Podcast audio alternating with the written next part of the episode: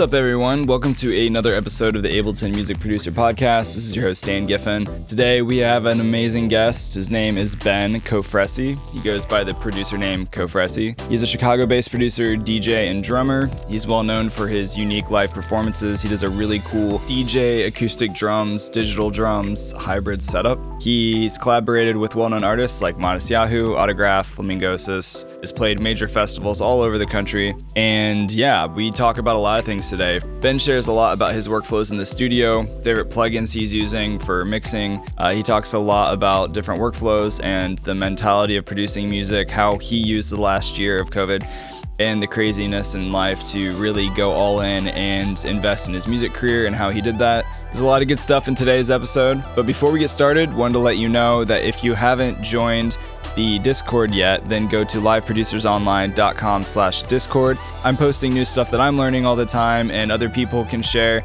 tips and tricks producing in Ableton. Uh, we have a lot of different channels set up in there to help you learn and grow and connect with me and other producers. So check that out, liveproducersonline.com slash Discord.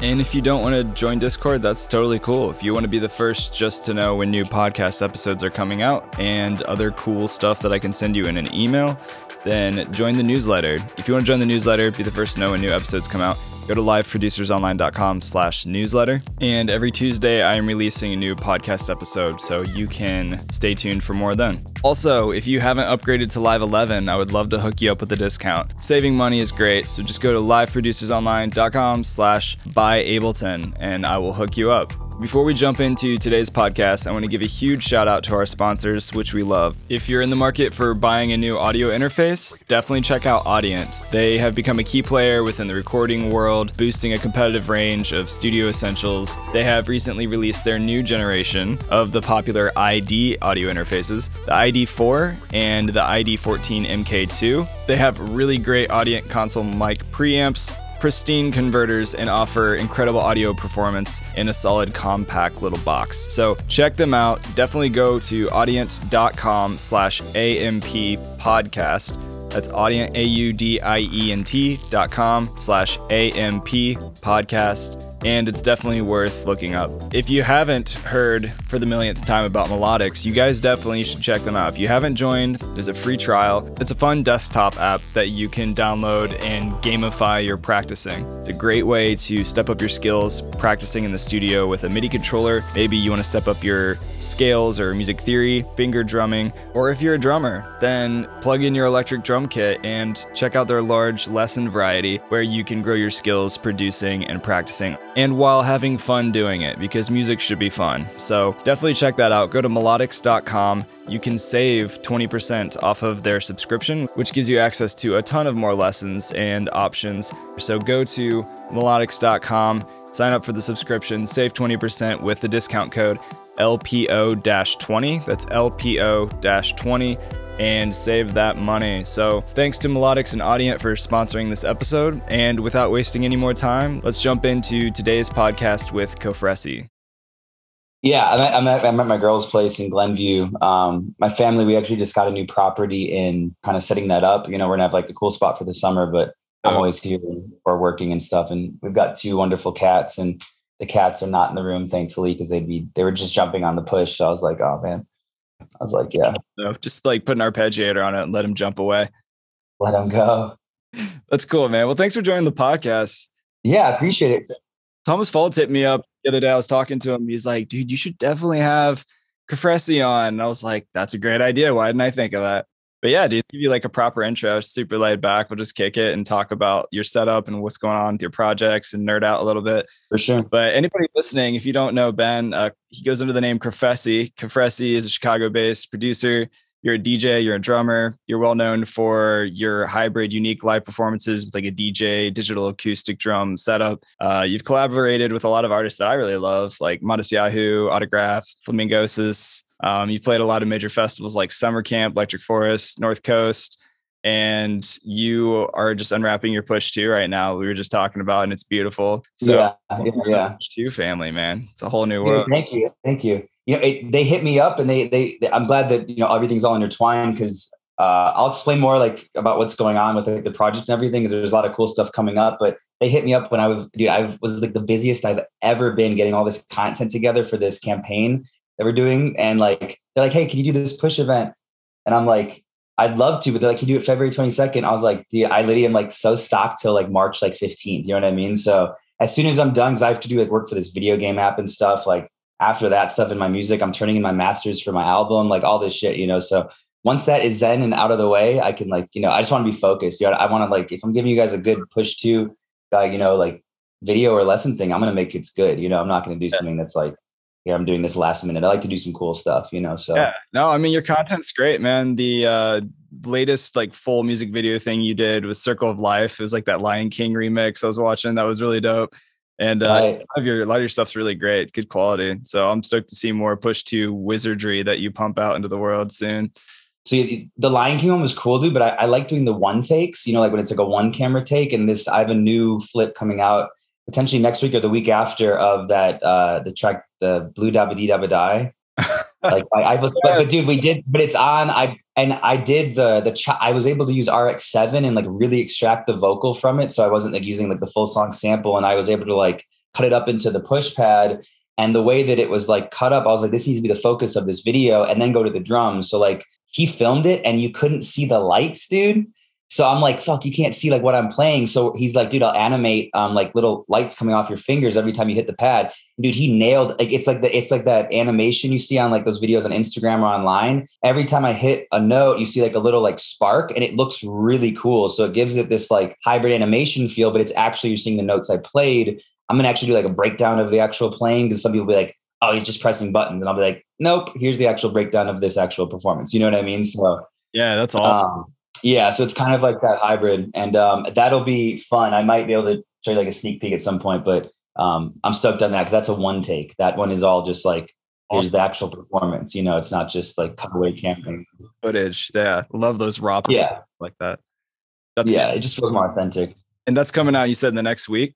Yeah, it's either the 18th. We might do one push because yeah, we have this whole campaign we're doing now with Instagram, and things are starting to really like start popping off. And like, dude, I literally have like three months of content of like you know stuff that's new shit, refresh stuff. You know, there's a lot of people that come in and see your project on these new social or uh, social media platforms that aren't seeing stuff from even a year and a half, two years ago. And you can take that content if it was fresh and never got exposure, reformat it, like re-edit it, make it look better, and then put it back out there. And like, so most of the stuff is new, but I do have like, you know, 20, 30% refresh content. And it's, but it's dope. Like I didn't even remember some of the videos. I was like, this is great content. And so each post has like a meaning and a vibe. And there's like also in shout out inspiration. Like I'm going to be shouting out drummers that inspired me. Like I've dope clips of solos I pulled out from like gnarly drummers like Thomas Pridgen, Chris Coleman, Aaron Spears. Like it's going to be like quick 30 second clips. Like shout out to this dude. And it's just like, I'm excited to, you know, do more with the project, but also spread the wings and give like vibes to other people, you know, showcase people that were inspirations and other artists too, you know?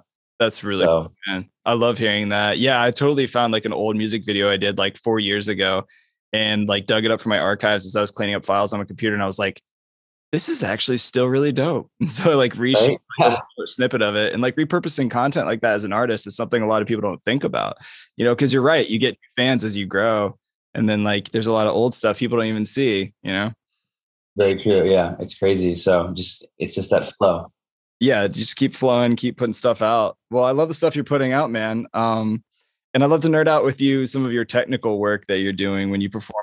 Yeah, you just talked about. You just mentioned a second ago. You just played live for the first time since COVID, really, and yeah, a pretty incredible experience. And you're in Chicago, so that was a base station thing. And you've got a couple other yeah. scheduled coming up soon too, right? In the Midwest area. There's a not as much in Chicago. There's like a few festivals being talked about. I know my agents like there's some things going on that um uh I guess I don't have the full confirmation yet, but yes, there are things happening. So we're gonna slowly trickle those out. But it's it's a slow build, you know, in terms of the getting back out live right now. You know, I'm all excited. I was so stoked to play that show, but I'm also kind of stoked to like be able to focus more on this internet social growth stuff to create more wave for the project by the time we get back to shows that does translate into people coming and seeing a live show. It really does when this when it gets more spread and yep. um, it's going to be fun to kind of just create more of a, a, community understanding, like more the content in the media, you know, moving forward. Yeah, one hundred percent. It'll be, I think, pretty clearly defined what all the artists have done over the last year when shows start Yeah. back in the near future because either you're going to have a lot of music to put out or you're just going to kind of be playing catch up i feel like for a lot of artists quick question um how did you get into ableton live like give us maybe a quick backstory on that for people who don't know you Um, it's funny. I have to shout out. Well, the quick rewind on it is, of course, in high school, I messed around with GarageBand, and I actually made like a couple good beats, but like it was just for fun. And like I had some friends like rap and like go to their basement, and I always forgot about that. But that was like the basic. And like I actually won the school song contest though, making one of those beats. We actually like made like a live thing we played, and that was like on GarageBand. So I was like, oh, that's cool. But then I was always in live bands and wasn't like doing kind of the production thing. And then I was in a band uh, in college, and it was a great experience, but it was gnarly to kind of like not not that it's I'm not even a control freak, but like I'm kind of more of a perfectionist in terms of sound stuff. And like these words are super dope players and good stuff. But I remember being in the studio one day and the dude made my drums sound so bad. I don't know like what he made my cymbals sound like gongs. It was like this producer guy, and I'm not even gonna shout it out or who what it was, where it was. But I literally was like, bro, these sound like gongs. And he was like, get out of the studio. Cause I, it was like very insulting, I guess. Dude, yeah. out. And I was like, and I was like, fuck this. I'm gonna go learn some music production. So I downloaded Logic in that studio and I'm like, I'm gonna learn this. So like I messed around with Logic for a little bit, was like, this is tight, made a couple basic things. And then my friend, my sister's friend, this guy named Joe, introduced me to Ableton. And he was like this house kind of hybrid, like bassy, like vibey dude. And like he had this sick, like um his roommate and they had this amazing like just apartment in the south like loop of chicago with like this 18 story view. And he had Right. like an upper deck setup and he would basically like make his beats looking out at the view and just like hanging out. And dude like he taught me like the fundamentals of using like basically just using ableton like kind of like getting sounds going and making the workflow. But he was always like oh i don't understand how to make like bass lines as much and like I was like, oh yeah, I'll figure that out. And I remember like I started to pick it up more and more. And I was like, oh, here's a couple cool ideas. Like maybe I could actually like make some beats and play a set. And I remember like I don't even know how it happened, but my current manager, Aaron, like I guess my sister said something, and I got this like set opportunity. I had like four original songs, but I like made a cool little like 30 minute set. And it was opening for a guy named Govinda at the t- upper bottom lounge, remembering all of this right now in Chicago. And like I had so much fun, dude. And I was like playing like uh, for a rapper named Prob Cause at the time and was like touring with him. And I got to go go out with Cherub and these other artists play like different fests. And that got me used to like producing more. I made beats for him.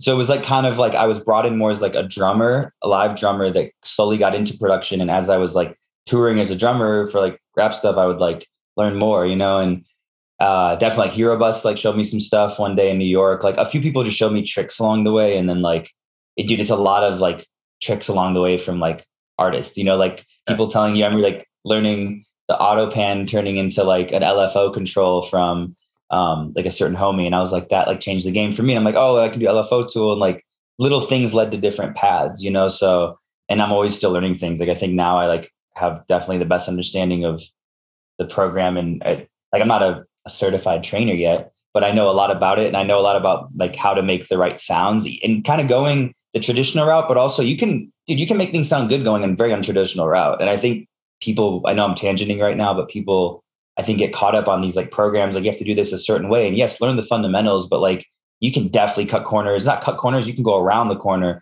and do some weird stuff and make sure you bring it back and make sure it's not sounding too crazy and you can make it work, you know? So Yeah, yeah, I think that- completely, man. I feel that for me too, because it, we have a lot of similarities. I've I've been a drummer. I grew up playing jazz drums since I was just like a little kid, since I can remember.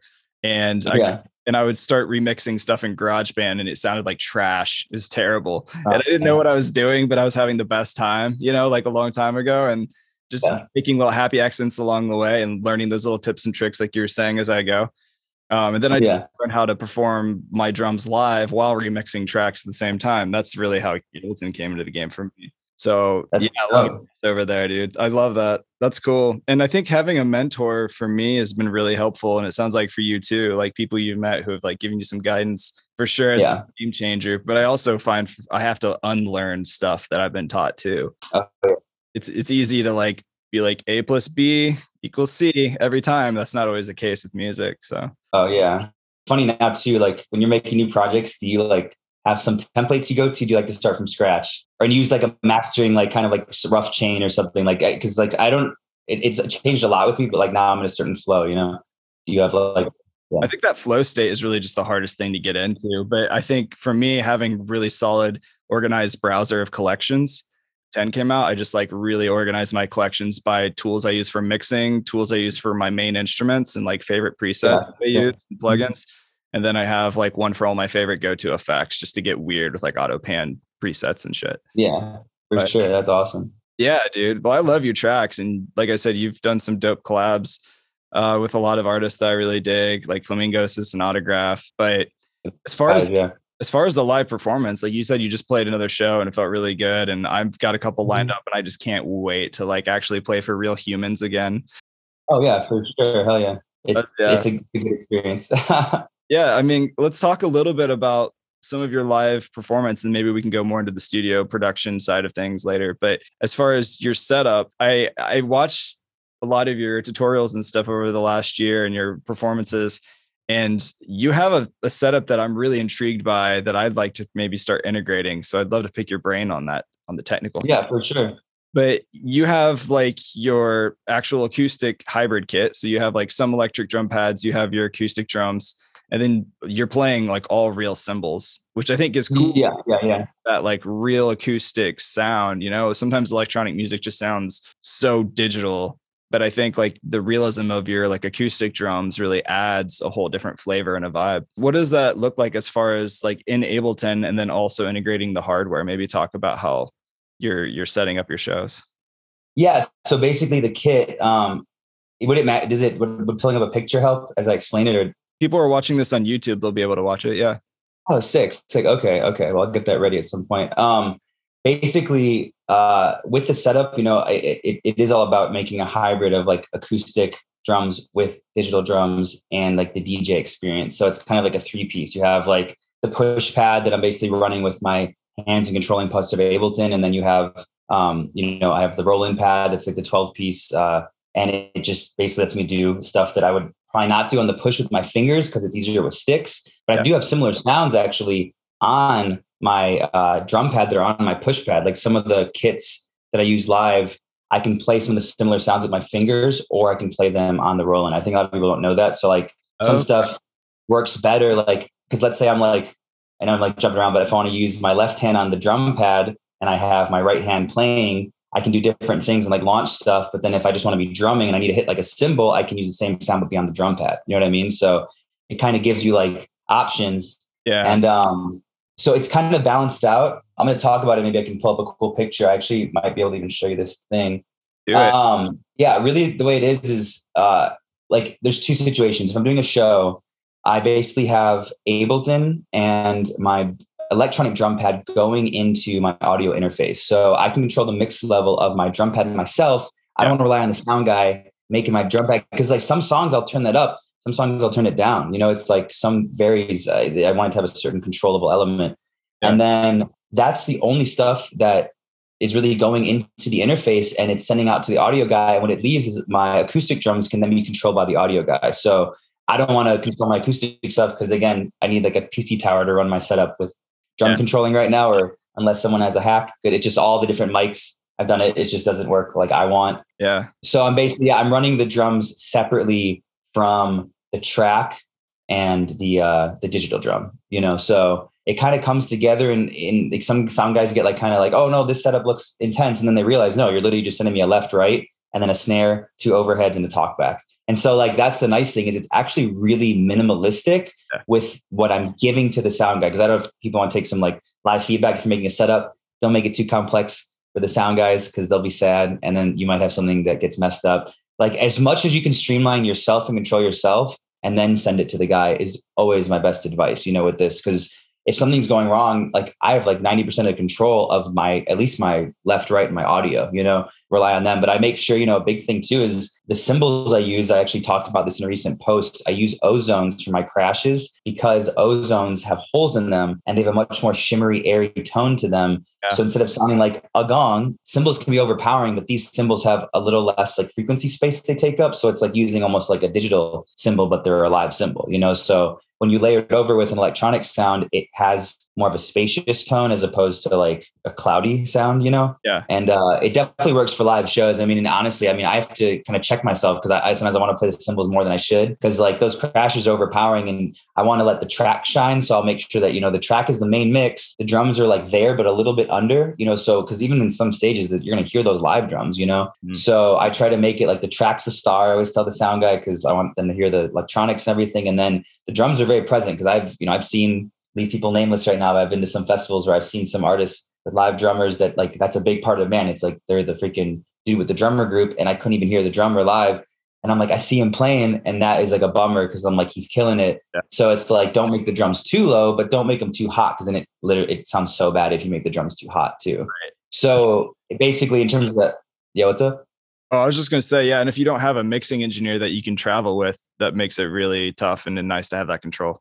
Oh, dude, yeah. I mean, you have to basically be able to trust yourself and also just have like this like faith in the sound guys that, you know, I mean, you can kind of hear and tell what's going on, but it's just like you want to feel comfortable. And that's what the setup is about, you know, is integrating all these things where it like seems technical or complex, but at the same time, it's actually like a very comfortable situation. Like I don't want to be on stage and anyone that's, you know, performing, you don't want to be on stage and feel uncomfortable. And there's always going to be some elements that might make you uncomfortable, whether it's like, I don't know, like getting too sweaty or you can't like find, you don't have water. Like that's actually a funny one. Like I was playing even this weekend, I was like, oh, I forgot to get water. So I'm on the mic, can someone get me water? And the mic's not working.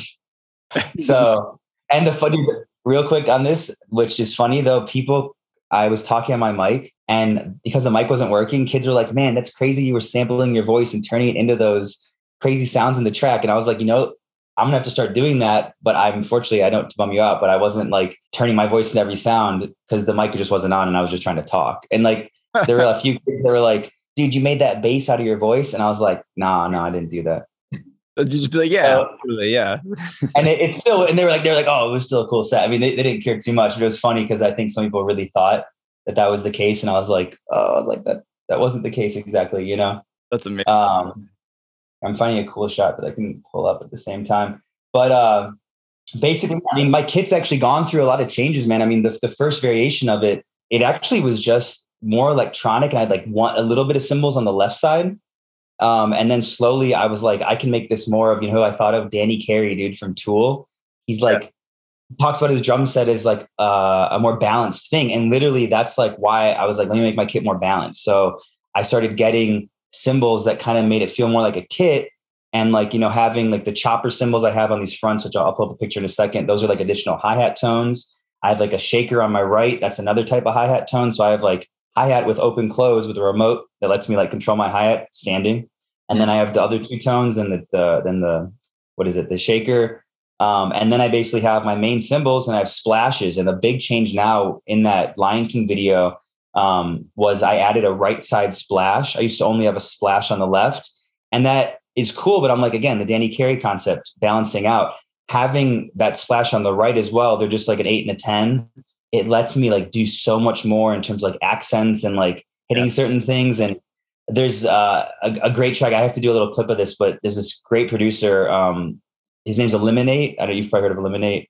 So, maybe, yeah, maybe not. Yeah. Yeah, he has, he has these two tracks, dude. That I actually heard RL Grime like made this post, and like I randomly haven't seen RL Grime on Instagram forever, and he was like, "Oh, this track is sick."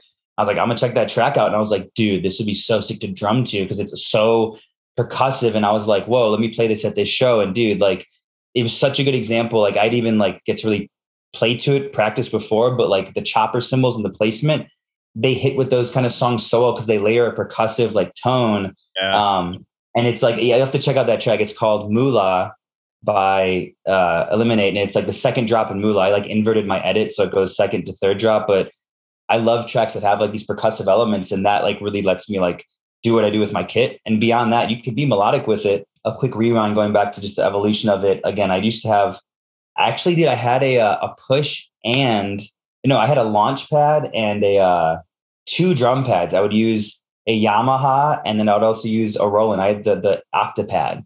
Oh, so oh, yeah. my initial kit was Octapad, Yamaha or Yamaha pad Octapad or Yamaha Octapad, the Roland pad, a launch pad, and then like a couple cymbals. And then, dude, when I got the push, that was like a game changer. So yeah, linking back to some Ableton with this, like mm. that was huge because I'd always figure out how can I get away to use like a launchpad type interface, but I want the knobs. And and my solution, if you look at the Sandman video, my solution in Sandman was I made this like plate that would like hold the launchpad with the uh, I think it's the focus control or not the focus control. Oh my god, that's Novation. It's like this mini key control that has like eight knobs on it. I think oh. it's by Akai. Akai, I saw that in your video with the launchpad.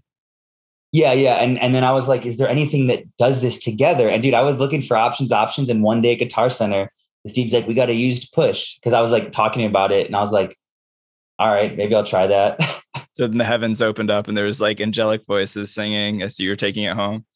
Yeah, I was. Well, when I when I realized what it could do um, in terms of just like controlling things, and like I used to have to MIDI map like certain parameters, like filters or volume to the to the Akai little mini control, and this just has things built in. You know, if you're going to a certain element or if I want to control certain things, I can do that with the push. You know, so it definitely changed the game in terms of making an integrated device that allowed me to kind of have something all in one that I didn't have to like to use two separate things, and it kind of had more control than other things too. So it was like something that definitely brought the setup to a different place. And because the push, I then was like, how can I rearrange this to make it even more cozy? So like as of recent, the Lion King video, I used to have my digital pad on the right and my push in the center. And that was great for certain stuff. But I remember being like, I want, if I'm drumming, I want to be facing the crowd. I don't want to be like off to the side, which I usually am sometimes on the left side. So I'm like, let me put my push to the right so I can still be on that like angled toward the crowd, but like right side mixing view. And then when I'm going to any part of drumming things, it's like center focused with extension cymbals, or basically like I'm going to like the full on drum mode. And that's going to be like just I, I can access like my fills because I use my toms are actually all on the the uh the Roland pad. So like I don't have real toms. I would love to do real toms, but can't can't bring too much in a dude. I travel this whole thing in two suitcases and a carry on. The whole setup fits in. Yeah, it's it, it's all piping in tubes. Yeah, so yeah, the um, let me see if I can actually. Yeah, there's this picture here. I mean, I don't know if you're seeing this stuff, but you can kind of see like I used to have the uh, see the drum pads on the right. Yeah, and the uh, the push is in the center. And no, look at dude. That's when I used to use the. uh That's the launch pad days. That's like from. I'm just showing like my older version of my setup. That's the launch pad. That's a great. Um, and then I basically with the Lion King video, I switched this. So yeah, I now have the the drums in the all focus in the center, push on the right, and it's made it more fun to play. Honestly, it's like a much more like cohesive kind of like flowing setup as opposed to just like let me like perform on this thing, you know? Yeah, yeah, yeah. Yeah, and that's cool because like a lot of times DJs, even if they are doing a lot of stuff, nobody can see it. Nobody really knows. Yeah. Like, are they up there actually doing anything? We don't know. Like you're playing the drums, right? Like with the accents and the percussion, the the, the pad of the push, and then you're also playing cymbals and a, a live snare. But as far as the kick goes, the kick drum is in the stems, right? For most of the time when you're playing. Yeah, and honestly, that's that's a that's a, that was a challenge to get used to because I did. I used to play in a, a cover band in college. I was like, dude, your kick drum is so loud in your tracks. Why am I playing a live kick over this? He's like, you just should do it. And I'm like, but it sounds bad. Like it was like wompy, you know what I mean? And I was like, okay, if I do my project, I'd either want to control my kick outside of the track or be standing and like control my hi hat, but let the kick ride out. And that was then a new challenge because I'm like, it's kind of weird because I'm a drum set player to not be connected to my foot with my right foot. So you actually have to develop, like I call it like it's it's like phantom kick awareness, like literally like a phantom limb, but it's like phantom kick. So I'm like feeling like when there's accent points, like for example, like a beat like boom, boom, boom, boom, boom. Like I know that like I can be hitting like and I like yeah. have the awareness of the kick placement in my head, and I almost like play like there is a kick. Yeah. So like I'm hitting those accent notes on the hi hat. Like uh, when you're beginning drums, you always try to like line things up. So like a basic, like if you're beginning, you'd be like hi hat, hi hat, hi hat, like ta ta ta ta ta. But in my head, I'm working around the the kick drum. So you have the kick drum going boom boom boom. I'm like boom ta ta boom ta ta boom. I'm doing like the syncopation accents around the kick, or I'm hitting the accent with it. But I, I call it yeah phantom kick awareness. Like I'm kind of like. It, it's a new kind of challenge, you know, because yeah. people think, oh, it's easy to play without that. But like, dude, go like I've I've been practicing with a metronome since high school. Like if you don't know how to play with a metronome, go try to do this and try not to go or try not to flam.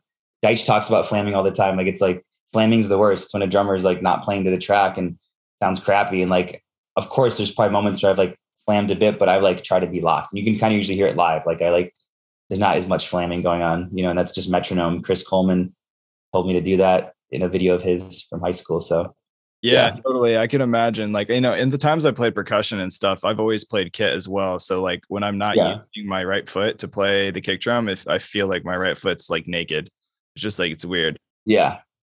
It can it can I, I actually should be probably practicing with my uh a pedal again because I was like playing a kit and it felt good, but I was like, oh, it's been a while since I used my feet. my, my right foot. Like my left foot is used a lot for the hi-hat, but like I can still do it, dude. It's just so much muscle memory with drumming and like getting that coziness and like yeah. it's it's it, it's a it's a gnarly instrument. Every instrument's gnarly, but I feel like guitar and drums especially are like to get really good. Every instrument's gnarly, but yeah, yeah. those ones are like they require some like extra type of precision and grit. It's it's like interesting if you really want to be good. Especially when you're playing with backing tracks that are so locked into time and the groove already. Mm-hmm. mm-hmm. Really play in a sense that makes everything really fit cohesively is tough. Yeah. But that's cool. I mean, as far as like running your stems with these tracks, I mean, you do DJ other tracks, and then you play a lot of originals, obviously. So the the, the trick is, oh my bad, you know, yeah. No, go ahead. So what I like to do is there are um, basically with layering live percussion with tracks. There's two things I like to do with tracks that I'm playing live. I'll actually remove some of like the certain layering of the percussion so I can play it live with my pad, or I can add like I don't. Let's say there's a hi hat part that's doing a specific pattern. I might not want to play that live. So like I'll like either remove it or you can like use a really nice EQ and just like scoop that frequency out so it's like subtle, but you're gonna layer over it. So that actually I balance between on different tracks. Some tracks I will basically like remove hi-hat parts. Some tracks I'll basically like pull things out, remove certain snare elements.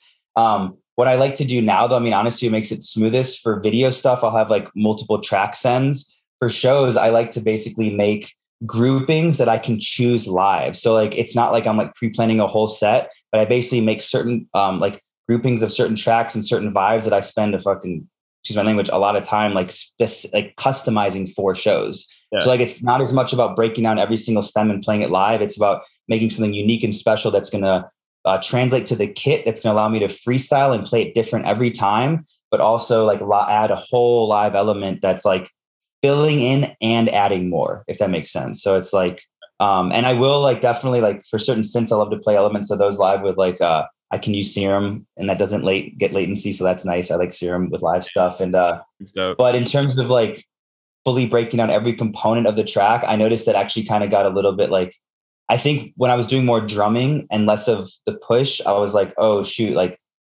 I can't launch like five of these with my hand and like be hitting that two cymbals and hitting this on the pad. So I was like, how do I do this, but also make it very authentic, you know? And I'm I'm not trying to do a full pre-recorded set. I'm also not trying to do it so some things gonna go wrong. So there's like that fine line of customizing and making the songs like basically the live versions are very different than the studio. You know, like even this blue remix, the studio version in the, the in the video is a whole different sound with the drums and the studio. The, the live version is a whole different like raw sound than the studio one. You know, so because it gives you like spaces cool because I, like a lot of times when I go to shows and if you have like a favorite track of an artist you're going to see a lot you hear that track in your head you hear it so many times when you hear it live and it's a little different whatever that looks like yeah. it's kind of like mm-hmm. oh shit like people love that that little element of surprise yeah and making just special like I mean eh, eh, also with like edits I love now like doing you know portions of a song that either goes into a drop of mine or inverting a part of song my song that goes into a flip drop or then cutting it up where like you're doing really interesting layering of like another track over years that I'm doing more blending stuff live. So it's like there's smoother transitions. Like again, with the Eliminate guy, I was able to blend. He had his track, what's called Crystallize, and it's the same BPM as Mula. And dude, this edit I did for this show, like I haven't seen kids like this kid lost his voice. He was like, dude, I lost my voice when you're playing the, the, the Eliminate tracks. And like there's a video that someone had from the show, and I hear him screaming. He just like, he's like, let's fucking go, just like screaming the whole time. And I was like, it's so much joy to take something that people might recognize, but then customizing it, making it your own, adding like a live element to it. And then it just totally flips up their head lot because they're like, I never have heard that. I've never seen someone do this variation of it. And it just like, it lets you be creative and enjoy things. And you, and then, and I do that between my own tracks. I like to play, you know, with sets like honestly 70, 80% original, but like toward the end of the set, I like to like go into more like, let's fucking get down and like, let's play some more, um, recognizable stuff, you know, in the scene. At the same time, I'm even debating, dude, people get so down to stuff that like they really know that like I might sneak in a little more because I'm live drumming and I'm doing customized edits. Like I don't mind if this is more of like an entertaining experience. Like some artists are like, you have to just play your original music. Yeah. Totally fuck with that. At the same time, you want to give people a good time in a show. And this is just some insider vibe. Like, feel free to like, if as long as you have some tracks that are dope and you're putting your stuff in, like, give some love. It, it, it's like giving love to other people's sounds. And like, if you're adding something to it, like, I think it's just more the merrier. It's not like you're playing other people's music. You're giving, you're, you're spreading that vibe, you know. And if people resonate with it, then just do it. You know, it's like don't do like an hour of it, but like I mean, unless you're a club DJ, but you know what I mean. Like it's okay to play people's tracks as long as you're like doing it authentically. You know. I I agree completely. I do the same thing. I play a lot of originals and do a DJ hybrid as well. Um, mm-hmm. hear that one song, even if it's like not yours, and they still love it because you're creating an experience for them. People want to have an experience, and you're doing that. Hey, you wanted to take this time real quick to remind you to check out Audient Interfaces. Um, I mentioned earlier their ID14 MK2 uh, and the ID4. Um, they deliver a lot of really awesome studio recordings with their Audient console mic preamps. They have really great converters. If you're in the market for getting a new audio interface, definitely check out Audient. Just go to audient.com, A U D I E N T.com slash AMP podcasts and look them up. Also, big thanks to Melodics for supporting this episode as well. They make that really cool desktop app. It's a great way to grow your skills, plug in almost any MIDI controller. It's great for finger drumming and playing scales on the push, as well as my MIDI keyboard. I also play drums. They have an electronic drum kit, lesson variety, so you can grow your skills that way as well. Check that out. Go to melodics.com, M E L O D I C S.com and use the discount code LPO 20 to save 20%, or check out the free trial. And back to today's episode. Thanks for listening, everyone. People want to have an experience, and you're doing that. 100%. Talking a little more about like the technical side of your live performance before we move away from that.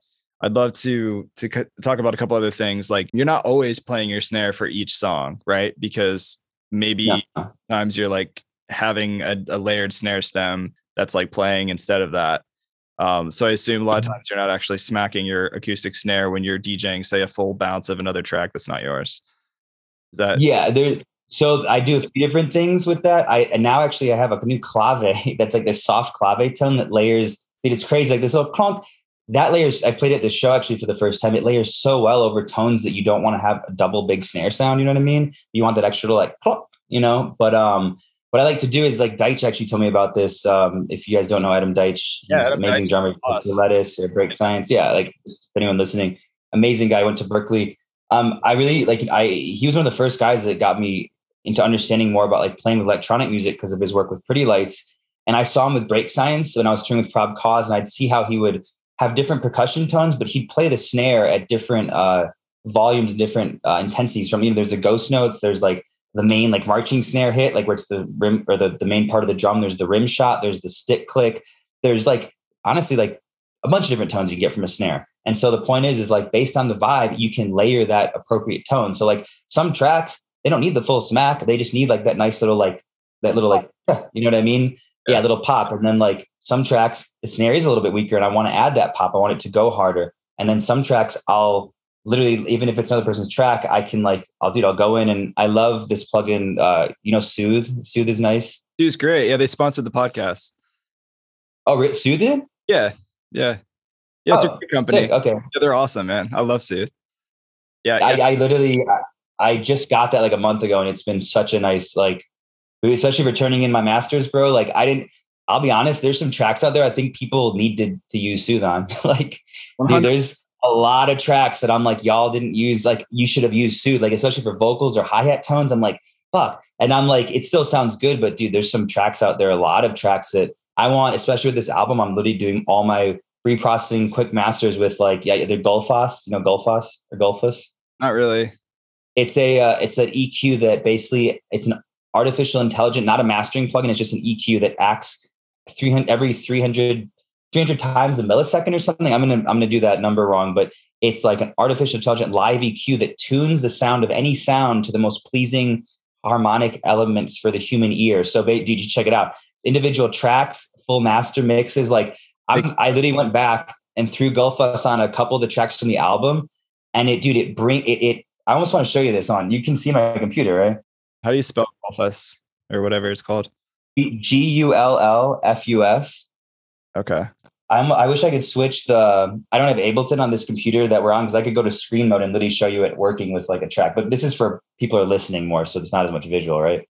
Yeah, without doing the visual for it, you basically have this like a, it's like a very nice little like EQ, just like an Ableton EQ, but uh, it uh, it, it it's it, it has this like magic like I almost call it, it's like black magic. It's got these two little, like a bunch of little knobs, actually, little frequency things you can change. But the two main ones to mess with are tame, literally just mess with tame and uh, what is the other one? Oh my god, it's not it's not enhanced. I'm gonna forget the name, but there's tame and like the one next to it. I should learn that right now. Yeah, that's cool. But dude, what it does, it just like the tame subtly pulls away frequencies, like almost like soothe, but like not as hard. I feel like not as intense as soothe yeah. but it like subtly pulls frequencies out. And then the boost or the one next to it brings a little more frequencies in. But just because it's bringing a frequency in, it might be reducing something else to let that other frequency shine. So it's not just boosting. It's like there's this really weird, like kind of like, yeah, 300 times like a second or millisecond it is like this hyper intelligent EQ.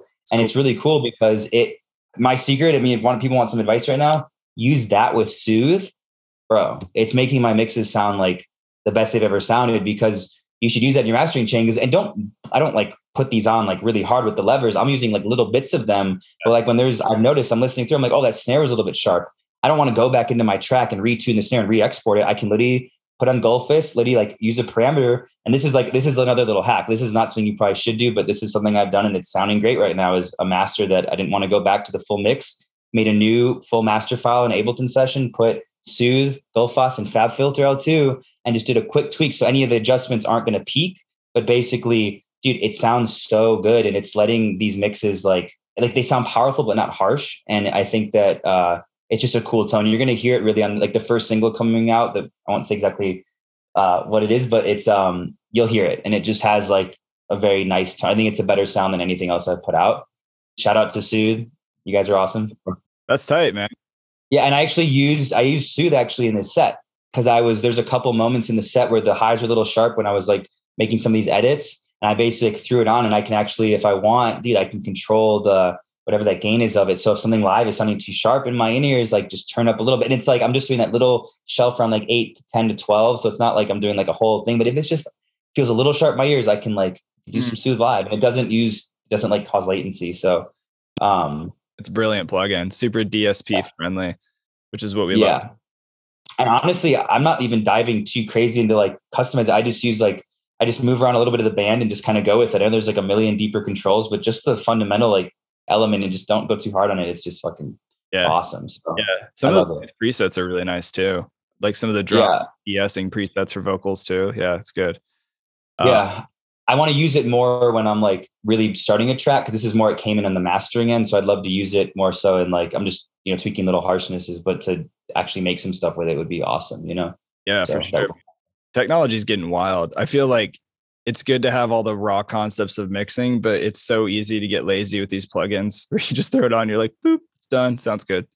Yeah nice that's where the element of creativity is going to still be a big factor with all this you know i think that people can it's so easier so much easier to make good sounding music now mm. there's some amazing artists out there but i mean and i'm not like any crazy crazy thing like with like like I definitely have a unique sound I like to push, but there's a lot of people that sound so similar right now, dude. It's like what the hell? Like literally, it's like this.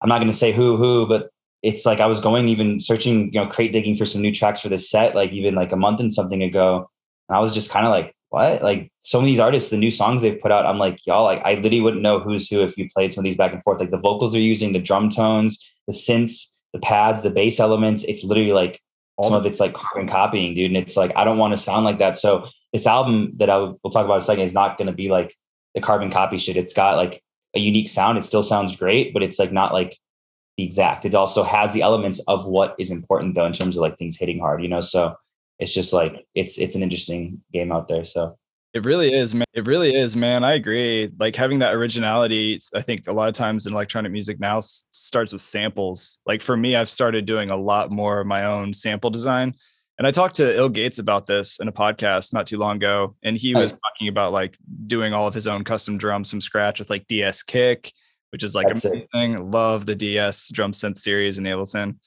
That mm-hmm. kind of stuff makes it really easy just to like fast like really tweak your own stuff from the ground up pretty quick, That's awesome. which is a good I time. actually haven't, I haven't looked into that, so I should look into that myself. Yeah. I love. I, I love stuff like this, like little not like we all know a lot, but like you Yeah. know about Gullfoss. I didn't know about that exactly. So yeah, you know, I want to check that out. So I've learned so much. Like I'm an Ableton certified trainer, but I feel like I've learned more doing this podcast just from people like you. It's been fun. yeah, yeah. The Gullfoss is a beast. What is what is that? You just said the DS. Yeah, Which the one in Ableton? kick, DS snare, DS clap is really cool. Um, it's all built in now to Live 11. So if you just type in in the browser DS kick or whatever, you'll see the whole DS series. It's a drum synth. I think it came out in Live 10 as part of like a pack, but now it's like built in. I have I have the DS rack right here. Is that the same? It's an instrument. So like if you go into Yeah, I might not have. Oh, dude, you know what it is? Yeah, I need. This is a new computer because my computer went boop and I reloaded everything on it. I don't have my suite on this one. That's what it is. So I just have like nice. the fundamental. Yeah, to this is literally to, to finish my masters, and then because uh the new Macs, I have used Final Cut. Or I use Final Cut. Um, I have to go to that new operating system. And do you know? Great question for you. Are most plugins good to go on Big Sur? Do you know about this, or do you use Mac? I'm actually streaming right now on an M1 Mac Mini, and Uh-huh. It's the best thing to ever happen to my life. I'm not kidding. I love this thing. Like, highly recommend Okay. to anybody who's a Mac head who wants, like, you know, once you go Mac, never go back. Big Sur, Yeah. any problems. The only problems I've had with Big Sur are two like really small things that are dumb anyway, and that's like Yeah.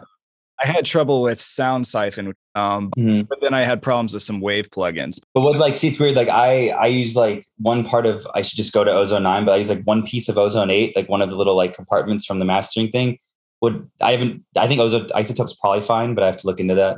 Yeah, I use iZotope for mastering all the time. I'm on nine. But is isotope are they good for Big Sur, you think? I know this is like random question for the Yep. thing. Okay, awesome. They support it. So iZotope is, is awesome. Um, I use all their stuff too. So yeah, you're not going to have a problem with most plugins. I haven't had any plugins except for Waves, like I said, that I've had an issue with, and I've got like a shit ton.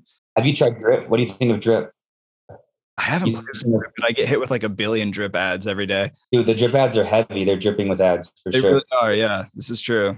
Yeah, no, it's cool. I mean, shout out to them. They, they definitely have a cool thing going. It's it's uh it's definitely worth checking out. I'd, I'd recommend that. I just literally it, like was showing up in my VSTs, and I, I have used it a bit for some sounds. I actually did use it on this blue remix for one of the sounds I was making. It does. There are some really cool presets. You can do the two little knob thing. I ain't gonna do an ad for them right now, but it is like what they say. So Yeah, right on. it is. I'll have to check it out. Check out about it.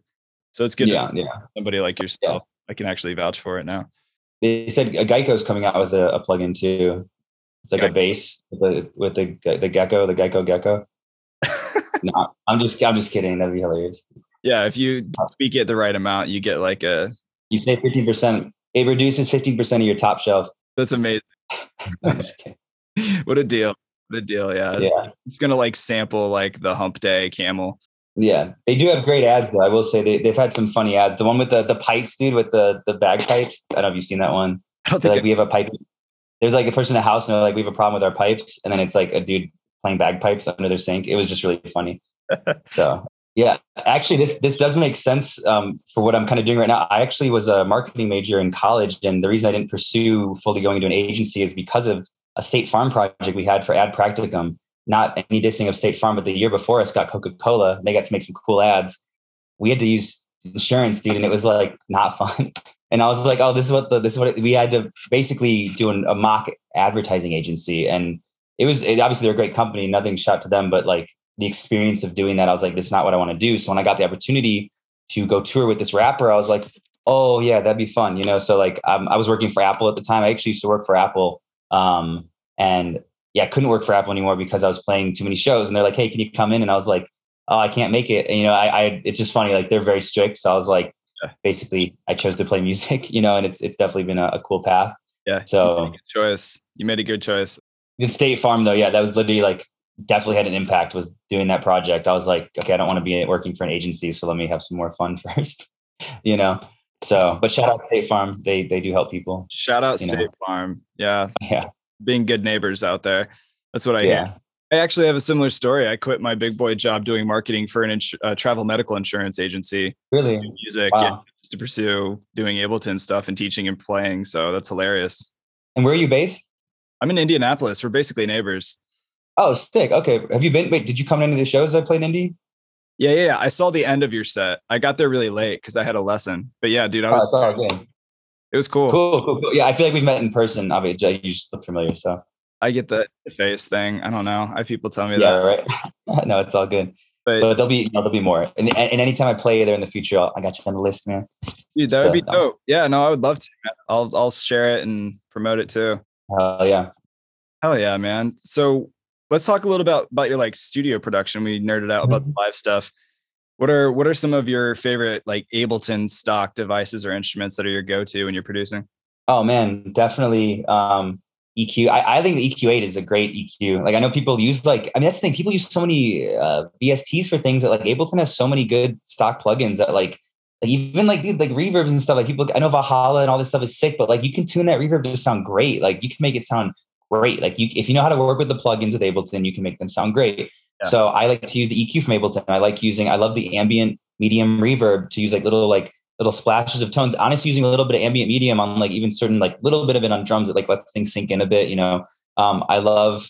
Uh, it's funny, even just the basics too. Like I'll flip up Cathedral and like into like this thing I call. I don't know why I call. It, I call it the ASN verb, and it's just like a really big reverb that I made that just like lets things like sound big or gate out. Like and just like be like.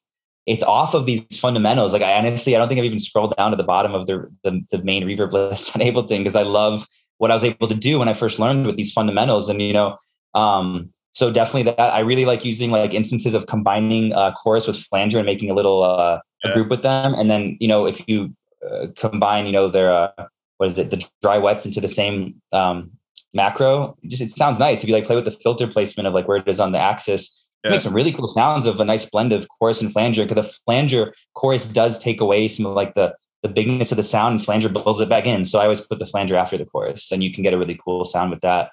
Um, Brilliant. and yeah. then Sorry, not to cut you off. I was gonna say that. It makes sense because uh, you know in Live 11 they married the two together, so now you have the chorus and the flanger in one device.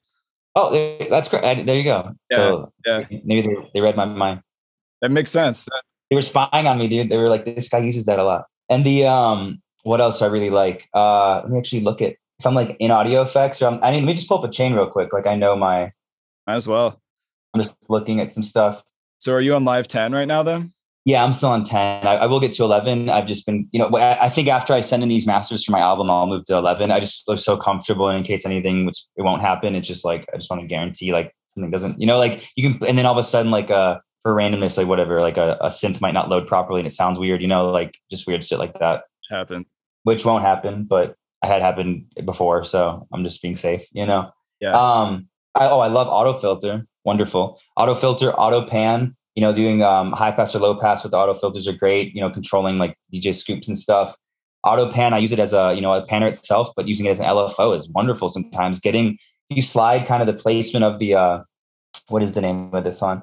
the phase or the offset or whatever. Yeah, the, the fade and the offset. I mean, you can get like great results for like, you know, especially making like your subs move, dude. Like when you have like, I used to always wonder how do they make like the sounds move together, and it's like you can like make sounds really move together like by just using auto pan and like making the same ex- actual like copying like the thing over and like you're making it work for like the right sound. But you know, people use LFO tool and I use it uh, sometimes too. But I've been you know using auto pan and gating um either using utility to like gate control the volume. So instead of it being like if you want like a like, let's say a bass has like a uh like a it like resonates or has like a tail and it's like a one one one one and you want to just make it clean, I like will use the auto pan, but then cut the the volumes like one one one one one. You know, you mean so it's like you can get a really good result using like utility and auto pan as like LFO control. You know, so um, I love that. Uh, I really like Redux is definitely fun sometimes um, for certain moments. I do like Redux. Bro, play with the new Um, Redux. The new Redux in 11, huge facelift. Really, Yes. it's, what's different? It's like different? my favorite saturator now. It just sounds like, well, they have a dry wet mix on it. So you can dry wet the Redux and then um, Oh, that's huge. Damn. Has a frequency uh, bit reduction from like 40K to zero. Uh, and then it has, there's a couple other things I'm blanking on. It has a like a pre and a post filter. So you could like filter the in and output. Uh, yeah. And I use I use Redux on some of my tracks. Maybe I need to like redo my album now because of the yeah, just delete everything and start out. No. That's cool though. Yeah, I'll have to look into that. I mean, there's obviously reasons I'm going to go to 11. It's just right now I'm I'm able to get need to be done for this album on 10. You know, so but but dude, 100. percent I'm I'm I'm getting super stoked on 11, especially with this conversation. So yeah, um, that's huge. And then yeah, dude. I mean, honestly, those are the main ones. Like I've used saturator a bit. Oh, obviously delay. Delay is awesome. Yeah. I've used the uh, blue compressor for drums a bit. Um, I used to use limiter, but then I went to Fab Filter L2 for all my limiting stuff. So yeah, uh, and that's kind of the those are like my main ones. I mean, I yeah, in terms of the audio effects, um, in terms of instruments, operator is always a go-to for like a nice sub layer. If you have like, I mean, a lot of bases even in Serum have great sub, but like I like to kind of usually scoop out the low low sub and just get that guaranteed thickness of the Ableton operator. Yeah. Just layering in and like using the same envelope automation or LFO, and it just sounds it layers up. It's fine, you know. So yeah. that's something that didn't make any sense to me when I was first getting into this. It'd be like, how do you make that work? You know what I mean? Like, because some bases would be so wompy sounding on like Serum, and I'd be like, how did you make it so clean? Like, there is a trick. I mean, there's different ways to do it, but that's one way. You know, is like scoop out a little bit of that stuff in the the synthier bass. You have that top end of the bass, then just make the exact same thing happen with uh, the low end. You know, with operator. So that would follow. And um, I really like. I mean, obviously, I use the drum racks uh, for production when I'm doing stuff. I mean, even with uh, with this blue remix you'll see coming out like that is example like i got the idea that song came together because of making a drum rack out of the the vocal you know and then being able to play it and making different variations of it and um i wish i had that session pulled up dude i've been like going i literally if i look at my recent sessions it's like so many edits and things like because of like the set and like working on my masters i'm like oh let me find that file easy to find them but like you think you're working on something and you look at your evil re- open recent you're like that's on the list anymore. You know what I mean? Like that's true. I get that, that one is off the list right now. It's, it made it to I've done so much other stuff. Yeah. But yeah, I mean, those are my kind of go-tos with like what's in Ableton. Um, the, I, there's really I don't use a ton of outside stuff. I mean, really, when I'm running, I don't know if you want to know what outside stuff I use because it's like yeah, yeah. Let me just see my my go-to babies. Obviously, Fab Filter L2, um, more for like mastering stuff, but it just like it's definitely changed the way that I can like make things sound a little bit cleaner and bigger, but not like pushing it, you know, like it just, it has a really just nice process in the way it works. Um, really cool one is called gain reduction. You know what gain reduction is made by, uh, oh my God, Jay, like this producer guy named like JJ something, or I don't know. Um, JJ not Bird. Jay Snyder. What? The JJ Bird? It might be JJ Bird. Oh, I'm, I'm gonna look it up real quick. I got to give this guy a shout out because yo, gain reduction is gnarly. Um, it's basically it's kind of like a super saturator, I guess. And dude, like you can throw it on like any instrument or vocals, and it adds so much body and so much liveliness to the sound that it's just like holy shit. Um, it's changed the game for making like I wish I had this honestly for like some of my previous records with vocal work because I just wasn't as much of a stronger vocal producer. Like I mean, I have a like new thing. I think I used a little bit on that. That's like my best vocal song that's done the most success on Spotify. That people are like, oh, we love that song.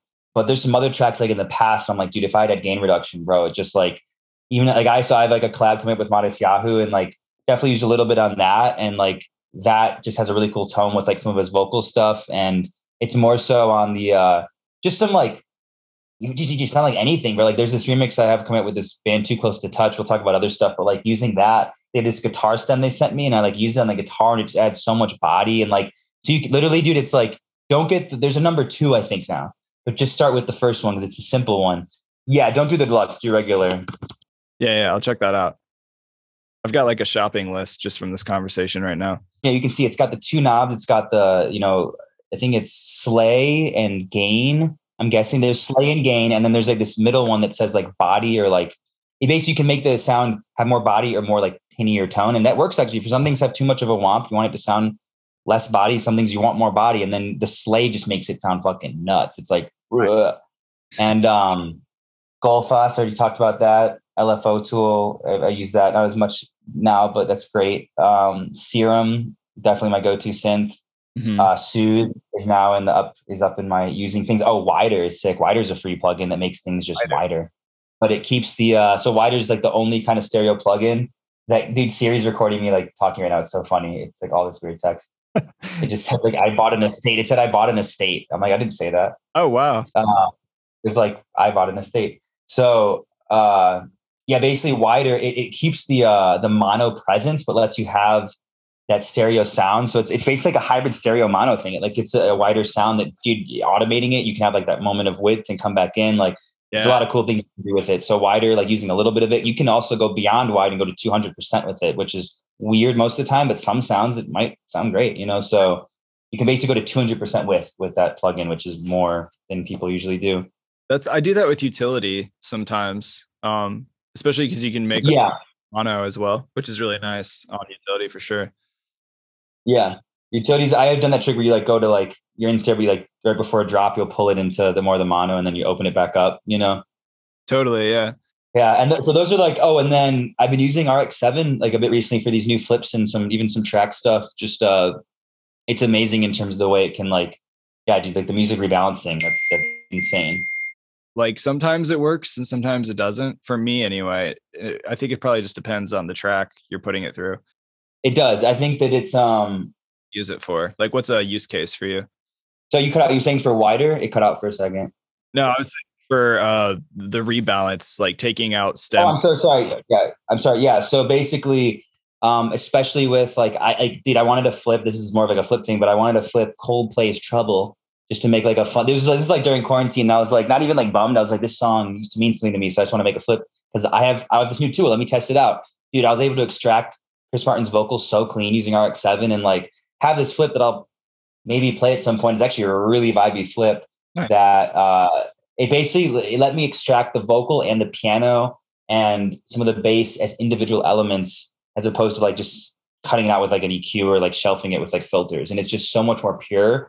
And um, that was like my test. And then applying it to the blue remix was great. I mean, there's even some songs like if you guys have if people are making a track and the vocal's really low, you can put it in there and like literally do a vocal boost and actually does a really nice like vocal boost. So like if something's kind of lost in the mix, you can reprocess it and just make sure you're like not like choosing a section of it. I just put the whole thing in and bring it back out. It's like you can literally make stems out of your own music too. It's crazy. And like obviously not like I would do it more from the track base, but yeah, you can do some really cool things. You know, for like making an edit, you can pull a vocal out or do different things. So yeah, there's options.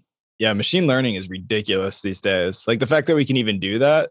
Like five years ago, I feel like if you'd have told somebody, they'd been like, "No way!" Like that's pretty yeah. cool that we have that option now. It's gonna it makes me really wonder like where's music tech as far as like the software side goes with like even stemming out and doing any kind of machine learning stuff like that in like 10 years from now? It's gonna be insane. Yeah it's gonna be crazy. Just like sync our brains to the computer. Yeah i mean that's the cool thing is like um is having the ideas in your head and translate to the music i feel like that becomes much more like doable the more you understand the program you know and like hmm. literally i've heard like a bassline or an idea where i'm like as you get better or now that I understand the program, like, oh, I can actually create that. So let's go like try that. As opposed to like, you know, you have an idea and then you're first starting out, it's like, oh, that's nothing like I thought. you know, so it's cool to have things actually like apply. And yeah, the able to basically disabled and stuff and understanding these like fundamentals and the, the controls I use, like you don't need like I mean, yeah, you can have I like I have more of a studio setup at my place with like all these different things that I can go into and like, you know, use more of, but I'm like I've been able to get so much done, dude, with just my push and my computer and like going into studios or listening in certain spaces that as long as I'm referencing and I'm making sure like you can mix it people always, oh, you have to have the exact mixing space. Yes, I used to like to use certain fundamental things for mixing, but I've been in a situation where I'm getting an edit for a show ready or doing something. You can have even like a basic speaker, as long as you hear like some bass tonality and you know your levels in Ableton, as long as you can reference a track that sounds clean and you know that's a good mix, you can start tuning it to that and at least get to like a better place, you know? So and then you bring it to the big studio or not or whatever your like main mixing zone is and then you just fine tune it. But it's insane how you can literally make like 95% of a song these days not being in studio you know? Yeah, and it's true. like or even 100 dude, there's some big tracks out there that were made like literally not at all in a studio like totally. Yeah you know like Owl, uh, Owl City or whatever his name is the firefly song? Yeah yeah yeah. Uh, that song was made in his dorm room like i think his like sophomore year in, on GarageBand and he ended up like selling tons of copies, made a lot of money off that track. Really, that's the GarageBand track. Yeah, he. Well, I don't know if the final master was like uh, in there, but he, yeah, he wrote the pretty much the whole song GarageBand. Uh, I mean, I bet there's there's there's been some GarageBand beats I'm sure that have made radio at some point. Right. You know. I think, yeah, yeah, it goes to show. I mean, like, you don't have to have the fanciest plugins and everything to make great tracks. And like, I'm sure you've done a lot of the same too. Yeah, for sure. Yeah, it's definitely it's it's uh, it's a different game out there. So it's dope. It's true. Facts.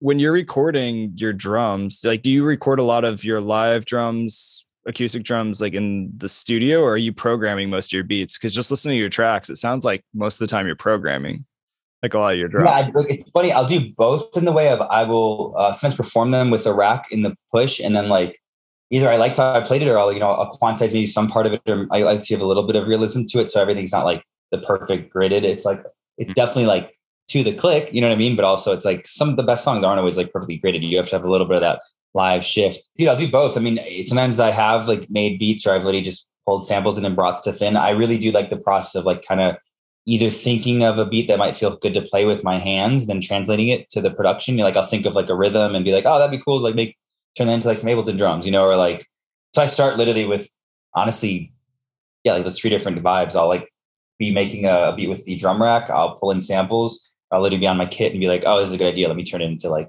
um, a sound, you know, and I've literally like played my Roland and sampled that in into some songs for sure. So it just kind of, and then you can also make an idea and then, you know, like the sounds, just replace them. But now these days I like to like, people say, be confident with the sounds you're using. Like don't use as many fillers, you know, like yeah. don't be like, oh, this bass line's cool for now. I'll go back. You're like, nah, dude, make it like, at least make it like much more what you want within the moment, you know?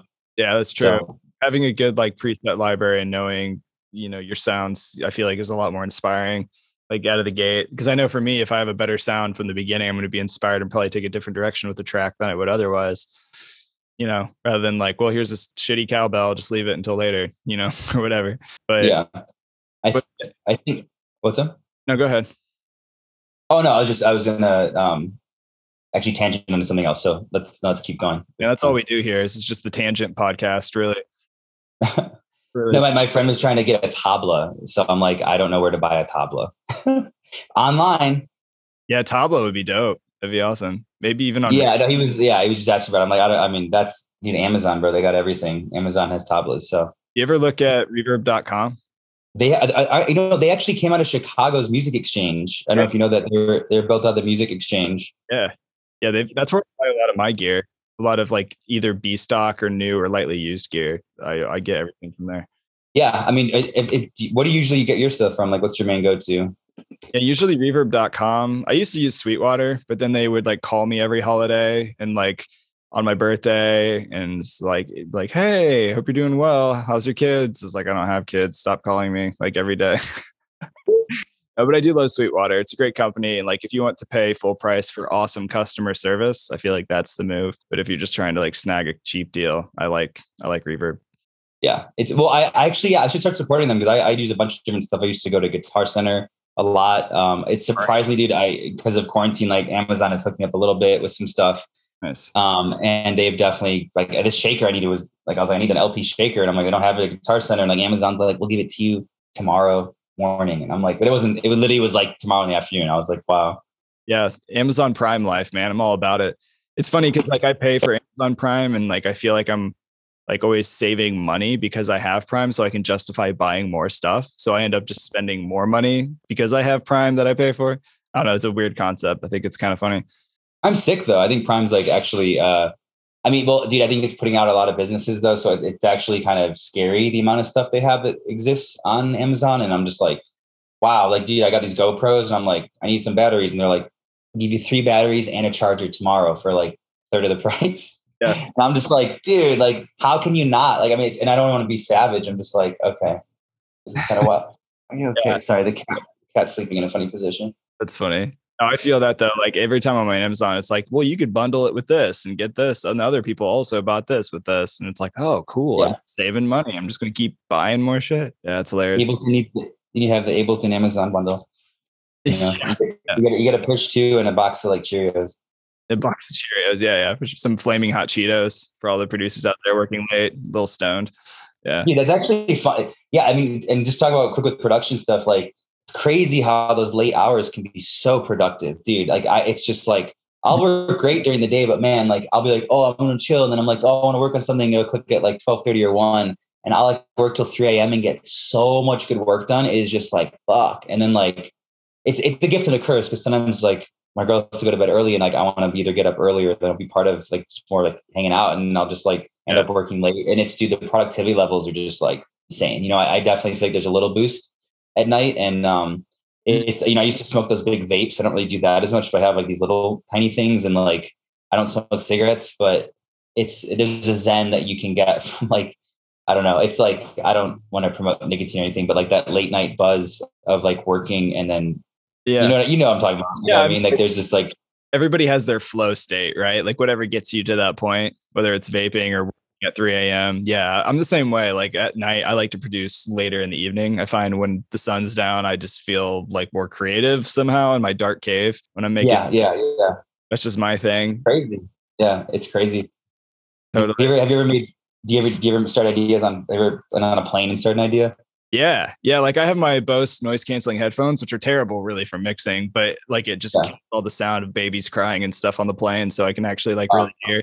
And uh, yeah, no, I love I love doing plane. What about you? It's an interesting zen on a plane if you're like comfortable and like you kind of get a nice view and like it's just fun. I don't know. I've had some fun like working yeah. on a plane. I've also had some stressful moments where I'm like, oh, let me do something on a plane. I'm like, oh, I didn't get enough done. Oh, I got I gotta go play a show now. Yeah. Like I've been like, there's been some funny moments on planes, but um you ever have people staring at you next to you, like on the plane, like thinking you're like some kind of alien on your computer with like Ableton pulled up and all these crazy colors? That happens to me. I feel like every time I do that yeah, I had like I've had some funny situations. One guy was like really interested one time, and that was cool because he's like, "This looks like some crazy program." He's like, "What are you doing?" And it was like actually a good conversation. Had kids ask. Mostly people are chill. Like I one time I had this dude using Ableton next to me, and I had to bring out I had to work on shit. So I was like, "This is gonna be like I'm not trying to look like I'm flexing. I don't know. This will be awkward right now because he's working on something. I'm like I'm about to bring out my computer and work on something. And you know, it's not even like a moment of that, but it was funny because it was like just the vibe I could tell you was like in his zone, and I'm like I'm about to be in my zone. Yeah. So we're like both vigorously on our computers and like right, looking at each other like, "What you making, man?" You know, just it was funny. It was just that was like a few years ago. I remember that distinct moment of like another producer next to me. You know, so funny. You know, that's hilarious because uh, so Dennis, he's like in charge of the whole Ableton certified training program from Berlin. Super yeah. German guy. He's got like a really thick, awesome accent. And uh, if we were in uh, Pasadena during our training and like getting in an Uber to go to a bar or whatever. And the Uber driver, whoever was like asking, uh, so like, what do you guys do? What are you doing here? He's like, we are music educators. that's like all he said. It's like it's just like literally just cut him off. And then afterwards, he's like, "No, I don't want to talk to people about what I do." Everybody's like, "Oh, music production, that's so fucking cool." And then they want to talk for hours and tell you about like how they love country music and like all this stuff. And he's like, "No, I just want to sit in peace I just want to like be able to be on my phone, text, and do what I need to do. But yeah, it's hilarious. Hilarious. It's yeah. It, there's uh there's a lot of funny situations that come up with us. You know, like where we're working and doing things like where's where's the weirdest place you've produced the song? As yeah. long as it's work work, work safe. What I think. What's the safe for work weirdest place you've worked on music? The weirdest place I've worked on music? Yeah, like had to do something or like had to make like I don't know, like back like you know, in the, like real talk, probably on the toilet. There was a time where yeah. I, I was like literally so far behind and I had a show that day. And so I literally was just carrying my laptop around like the kitchen, like making a smoothie and stuff, like still programming my set. Yeah. I just sat on the toilet and like finished it off. that happens. Dude. Yeah, no, for sure, for sure. That's that. There's there's some honesty right there. That's yeah. What about That's, you? I guess probably, probably probably probably the same thing. I was like almost gonna say to do it in the airplane bathroom. I was like, no, nah, that'd be the next step. Is doing it, do making a beat in an Ableton or airplane bathroom the that's the next level. Yeah, that really. My actually, uh, dude, one of the worst things that happened, which was funny though, is I was going to play a show, one of these quarantine shows, and dude, I go through security. Someone grabbed my computer at security and put it in their bag, and they and they left their computer because we had the same case, but this was at IBM. And I was like, oh my God, dude. So they, they go through the airport trying to find the guy. He got on this fucking plane and takes the flight. I'm like, I don't have my computer. I don't have a set. I got to go play this show. What the hell? Sure. Thank goodness, bro. Google Drive, dude. Google Drive. I called my agent, dude. I got so lucky. He's like, I'm with this DJ right now, he has his computer. We're in the hotel about to go to the festival. I'm like, bro, does he have Google Drive? He's like, he does. I'm like, here's my login info. Download this now, dude. They were in there for two hours. I'm on the plane. In the plane, dude. They're letting me call people on. I've told the stewardess, I'm like, we have an emergency. I need to talk on my FaceTime or whatever. she's like, we'll let you do that for like half an hour. So like they let me talk. We're not supposed to, do. They let me like talk in the corner, getting coordinating which files to get. And then I'm at the festival, like behind the stage, like last minute putting everything together, dude. Like right before I had to play, there's like a lightning storm that almost canceled my set. And then they're like, no, you're good to go. And I was like, dude, to the last moment, wish I could have gotten a nap because I was exhausted, but I had a great set still. But like that, that was like I was working on like a dusty like bench, like with like getting hit, almost hit by hula hoops. Like that was intense. Talking about cutting it. Yeah. I thought for a second you were going to say that you just like took the other person's laptop and then like used your backup flash drive and performed. Oh my god, no, no. that'd, that'd, be be a cool story though. Yeah, that would. No, that's pretty wild though. You actually performed at Electric Forest in 2017 the same weekend I played, and I saw Oh, the sick. I saw that on your feed, and that was like one of my favorite shows I've ever played, man. That's awesome. What? Are, What what? Are, stage did you play? uh, it was the one of the smaller forest stages. Trying to Forest stage, yeah. name of it. It wasn't the actual main main bigger forest stage. It was a smaller one next to it. trying to remember the name of it right now. Uh, but yeah, it was that was an amazing experience, man. Such a magical place. What's some of your favorite shows you've ever played? Oh man. Um honestly, dude, one of the favorites is uh is uh grid life. Grid life, dude. Grid life is uh is a it's a car drifting event. They do it in Michigan or or in uh they did it where's the other place? In Atlanta. Bro, it's like pro drift car racers and they have like a fat stage and they like every time like I only I played like three times, but every time they gave me a good slot, like right before the closer, like two times before the closer. And dude, people, the crowd was like, it was like my first biggest crowd. It was like 2,000 people, like all, not even on that many drugs. They're just all drunk. And they were so stoked, dude. That was like, you know what I mean? Like a festival, I mean, people want to have a good time. Like I'm obviously like, I smoke weed, but I don't really do too much crazy stuff. And I Yeah. played some sets where people are so out of it, they're not even like paying attention. They're just like floating around. Yeah. This show was like, everyone was so hyped to hear live music. And like, all the other times I played, like it was such a good time, and I have such I have cool footage from that. But just getting that like good feeling of like, wow, this is what it's like to play a fucking festival. You know what I mean? And Yeah. definitely the gnarliest though is when I I played with Autograf um, for a moment. I was drumming for them for like a tour, and we got to play EDC Mexico. And dude, that where they're like, oh, you're playing early in the Tiesto stage. So I thought it was gonna be like small ass crowd, dude. We go up. It was like no joke. I think it was like twelve thousand people. Like, but they were. It was so far back the people were so far back. I it was like a sea, and like I was like I was like Autograf's this big, and it wasn't even like that. It was just the the festival had a guaranteed built-in crowd because of Diplo was playing like three people later, you know. Yeah. So that was insane to walk up and like, dude. And my another bag situation, my bag didn't make it. Um, so I just had my Roland pad, and I didn't even would have need my real drums because they would not have fit in that gnarly stage. But I just used my drum pad and was just like, no one could really see the drum pad, but I was hitting my sticks and just looking at the crowd. That the weird thing, dude, I'll be honest with those big stages, I'd honestly probably prefer like the medium large venue size much more than a giant festival. Even I almost feel bad for the not I don't feel bad. They're making so much money, but it's so um, disconnected. These big artists that play the giant stages, dude, you're like 100, 200 feet from the first row of the crowd. Yeah. And like, it's a huge disconnect. Like, yeah, that's great. You're on a big stage, but give me a venue any day over that. Any day. Dude, Any I totally agree, man. That You feel that energy and you like actually get to see the faces of the people that like you can really feed off of their energy and the vibe of like them feeling you and you feeling them. It's like the best thing in the world. Really. Yeah. Yeah, I th- I feel that too because I ended up opening up for Tiesto here in Indianapolis at the Pan Am, Sick. and like I felt the same way. That was like my first really big show ever, Yeah. and like I could barely see the crowd. I was felt Yeah. like I was up there by myself just dancing around. Yeah. Still had fun, but yeah, I feel Like, it's, it's, it's epic for sure. Like, it's just, it's not all about just playing in front of big crowds. I think people get that messed up. You know, they think, oh, I just want to be like big and play big crowds. Like, dude, it's more about like the experience and the feeling. And I think like getting a vibe crowd, a vibey crowd, like uh, I, I'd pick a vibey crowd of 100 people over like 10,000 just like far away, kind of like kind of into it. You know, it's just uh that's what's more fun. You know, for no, sure. I feel that, man. Is real talk. It's so true. As far as like upcoming projects you have, like what's coming up in the near future? You mentioned like the new remix, some other things. Yeah. So thankfully, dude. I mean, you know, if you if you had, I'm glad we actually waited on this interview a little bit because if you had hit me up even like two and a half months ago, I'd have been like, man, quarantine kind of fucked us up, you know. But and it wasn't. It was just, honestly, I had a lot of things that were going to come out last year that got put on hold because of COVID, and like even we had this big opportunity with my album, and that literally fell apart. And it was like a huge crushing moment because like. I mean, literally, we, we deal with these ups and downs with music, and like that was gnarly because like that was like the whole trajectory of 2020 was like going to put this album out in August and do all this other cool stuff that all fell through and like all the releases beyond that were like that doesn't make sense now so we got to put a hold on everything i'm gonna do other content let me learn more about the push let me do more content so i was like just kind of playing around honestly and then i realized i go into the new year and you're like dude because i think it was mixture of that and like i'm not like really a depressed person but like that plus winter seasonal the kind of depression like i just wasn't in my normal element Yeah. you know i was like i was like definitely being creative but wasn't as much working on like my own like okay let's make some new music it was more like let's learn more technical like let's have fun because I was just kind of over like the it was frustrating, dude. All that work felt like it was gone to like waste, you know, in a way. So it's like kind of like I don't want to be making stuff if I'm not in the best headspace, and so I wanted to kind of like enjoy life a little bit because we're all inside. You know, I started playing like not I don't play too many video games, but dude, this game uh, I I've been supporting this group. I know I'm a little tangent, but why not? I'm supporting this group called uh, uh, Creature Studios. I used to, I you know, EA Skate, you know, the skateboarding games like Tony Hawk.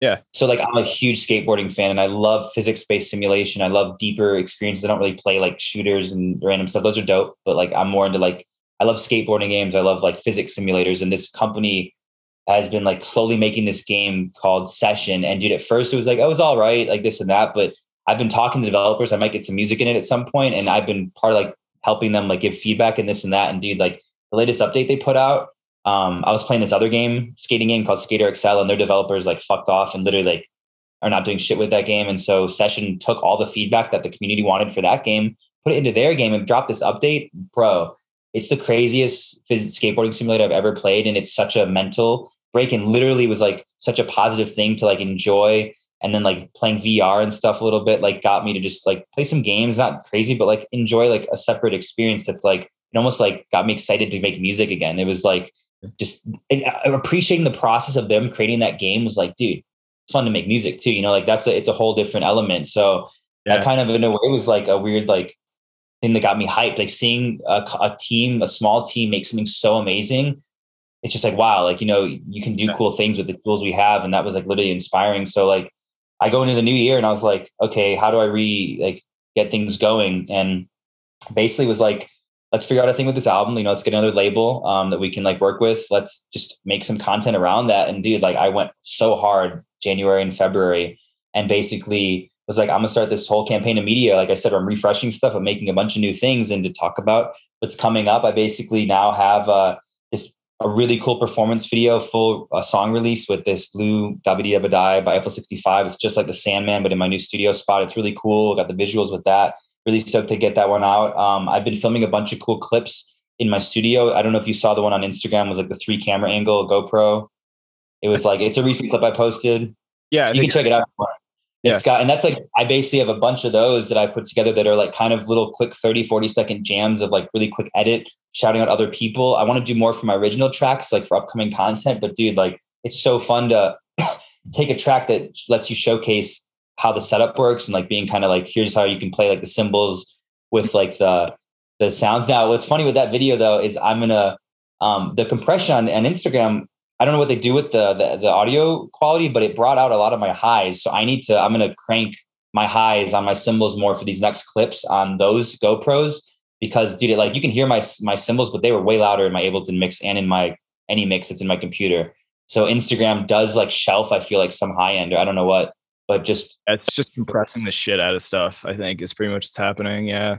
Yeah, yeah. It still sounds good. It still sounds good. I just listened back and was like, I would like my drums a little louder. So I'm doing that all the next ones. But dude, I have a ton of these contents that I've filmed. And so we're going to be doing basically like every two days on Instagram. I'm doing these really cool posts that are just like new content or, you know, just uh, different types of stuff you might not have seen um, from before. And then I have this uh, after Blue, we have this remix with this group called Too Close to Touch, which is a big um, alternative rock band on Epitaph. And uh, met them a few years ago by doing a bootleg remix of theirs that we didn't do it put out, but the dude hit me up because he heard the Lion King remix. It's funny how things are full circle. And he's like, bro, I heard that shit on Spotify. And I was like, I need to hit this kid up, do a remix, you know? And it's like, yeah. cool. And I ended up making such a, it's not even at all like the Lion King. I made this, dude, it's one of my like, probably my most like, I don't want to say poppy vibes, but like a cool ass, like more like, it's not even like, it's not like house, but it's got a little more that four on the floor feel. But dude, it's like his vocals are really cool and very melodic and like uh, emotional and it's also like a cool like it's like this poppy like badass kind of sound then it has like this kind of like juxtaposition of like these like really dark but also uplifting lyrics you know what i mean? So but dude the way like it flips and i did the chops and then the drops that are more chorus like kind of vibes with the vocals it just like goes and then the last section of the track is like this like it reminds me of you know the song the numa numa song the na na na. What is that? It's like Numa Numa, yay, Numa Numa, oh, yeah, yeah, yeah, the Numa Numa song. Yeah, yeah. I don't know why, dude. It doesn't sound like that, but it, has got this catchiness. I made this like vocal like hook loop with like a vocal I tweaked, and it like, dude, he like heard it and he was like, they hit me back when I heard the version. They're like, bro, this is cool. He was so stoked. He was like, I was gaming with my friend and I showed all my gamer friends and they were like, what the fuck? And so Epitaph is officially going to put it out as like a full collab drop. So all their viewers will see it. We're now figuring out just the last content for it. I might make a performance video. I might do some kind of push thing for it. Um, we just want it to look professional. So yeah, that's yeah. the last that. And then after that, dude, we might be starting to roll out, you know, hopefully earliest June is the first single from the album, which is going to be a track uh, called Cycles. Really stoked on that. I just, I played it out my first time this weekend. You know, I did it in a stream, but it's the big test we played on a stage. And that one I think has like some of the cleaner like kicks and snares of like the album and the way the subs hit. And dude, people were just vibing. Like, I was like, yes, like it's just such a good feeling when you like, you know, those tracks you make, you're like, that might, hopefully it sounds good live. And you're like, this is to sound good live and I can't wait to play it. That was the more of the feeling with that track. And like that plus another song um, with a dude from Chicago called, his name's Spades, a track called Truffles that actually closes out the album will be the last single. But in between that, we're going to put out this big collab with Matisyahu called Daylight. And um, it's basically a feature where he has like a main hook and then this rapper from Jamaica is doing the first and second verse. And he's literally sounds like this American rapper in the first verse, and he has like this like Jamaican swag, like literally like the Rasta style in the second verse, like you know. So it's got like, and then you have Matisyahu doing like the the buildups, and then um and the pre-choruses with like the hook, and then you have like this like drop where the first drop's kind of like this Rasta. And dude, it actually yeah, you'll hear it when you hear the song. I took this scratching DJ sound and layered it with a. uh It was like this weird like flop, like put put, and I layered the two tones, so it's like this chop chop chop and like they goes like boom like cha cha cha cha cha cha cha and it just like has this cool tone and then like this and has like him singing in between that and I know I'm like going all crazy with the song but then the last drop has like a nice like the bass it's, it's like I usually don't do that big like I call it the bass flood like you know when a sub flood is like an eight like a sub flood it's just like clean open sub but this is like when you have like an artist like you like Bassnectar has those like big bass floods of like the the vibrant like resonant bass like this yeah. has a really cool like resonant bass flood type like hybrid second drop that I usually don't do, but it just sounds so smooth, even though it sounds so like big that yeah. it just works. So I'm, I'm glad that this song is such a showcase of it has a reggae element with the verse, like the reggae bass with like a fat sound, but then it has like the future bass element and then it has like Rasta mixed with like Matisyahu and a Jamaican dude. So it's like the craziest collaboration that dude honestly is there was another version of that song that was made years ago, but was with a different rapper, and I'm not going to say who it is, but the dude got caught up in the scene, and we couldn't put it out because of the dude's mistakes he made, and we had to cancel that song, and uh, basically redid the beat and met Modis in I think at Forest again, and we like just re went with it, and dude like and he did his vocals. We got a dude from Jamaica that he recommended, and it's a cool song. Like it's just a unique vibe, and I'm excited. We have a full music video for that. That's high production, dude. I got went out to New York got Modest to film his parts, was with him when we filmed the parts. Like, don't we didn't do anything together because I wanted his sections to be like him doing his stuff, you know. But um, it it flows so well with the video, and uh, now we're just finally gonna get to put that out. That would have been out last year, but because of COVID, yeah, it didn't happen. But dude, the beauty of this is, you know, I took this kind of I don't want to say a hiatus, but um, there is going to be a time when shows are going to come back. You know, even if it's 2022, like more fully. But like basically, I, it's kind of fun because I have all this stuff to put out in this trajectory that'll kind of build some hype to when shows do come back. And that's the point is to kind of build more of a fan base online, like spread the vibe outside of just doing usually what I usually do. This is like kind of bigger stuff I'm working with, you know, an album, bigger collabs, uh, bigger remixes. There's more time that's going to go into these releases. You know, we've had time to think and like be smart. So I think that that's totally so much smarter than just having like, I almost like that that's going to be happening because a lot of people, dude, I'll be honest, put out a lot of content during quarantine. I think like wasted a lot of their content because like they put out these remixes and big tracks, and I'm like, that's not going to translate into maybe like maybe get a few more followers or a few more listeners, but like, dude, you should like time that. You know, I feel like, and then people are like struggling right now. Like, I don't know who, but like I know there's artists out there that are like, fuck, I don't have content. Like I've been trying to do all these streams, I've been doing a million things to get through quarantine. And now things are might be getting back to normal and they've exhausted so much of this uh, you know, I call it like the tank. You have this tank of content, and a lot of people are like going thin, dude, because they pushed so much out to try to stay relevant during quarantine. And like, I kind of was like, I'm gonna maybe invert this, and I posted like, I'm gonna take a break for a little bit on socials, and I went hard, dude, for two months, and just rebrought stuff from back last year, get a lot of new stuff ready, and now I literally have like months of content um, beyond the releases. There's just content that's me populating every day on, on Instagram. That's really cool new stuff, and Great. that's like even like the new video that the first video I put out. Um, we're just doing a new thing with the process and like that video has like 17,000 or 18,000 views and that's just the GoPro jam and like just like the the the the trajectory is going to be picking up with that and you know I'm just being smarter with the way I'm using it so um and that's not even doing sponsorship stuff so we're just going to be like smarter using the platform and just it's about consistency and breaking the algorithm, which we're going to be doing with this new content. So um, I literally have like a whole plan with that. And then honestly, more more music will be created, but I literally have like if I want all the way up till like yeah, I mean with this so Blue remix and then Too Close to Touch remix, first album single, Matisyahu song, second album or third album single. And by that time, which is like seven, eight months from now, I'll have a bunch of other content. So, you know what I mean? Like more will be created. So I'm literally like set, dude, for the next like eight, nine months. And that's a lot of time to make new stuff. So amidst that, I have other work I'm doing, but I will have plenty of time to then recreate new things. But I'm kind of like, I have at least this huge rollout set. And that's just, dude, so much more relieving than how I felt when I, the January 1st is like celebrate the new year. I was like, this is the first year that I have no shows, no releases planned, nothing like fuck this. Like, let me take a moment and like rework this. And I think that now I just have a whole new energy. Things have been like just going really good. And I really will say as like a karma thing, I think positivity is such an important thing with like, mean, we all deal with so many frustrations with production or with like little moments with doing this. And I think that just the more positivity you can have with the energy you're putting into what you're doing. And even if it's giving you that vibe back, like more good things will happen, you know? And I think that even though I'm, we're all still coming out of quarantine, like the more positivity and those vibes I've put into what I'm doing these last few months, like dude, so much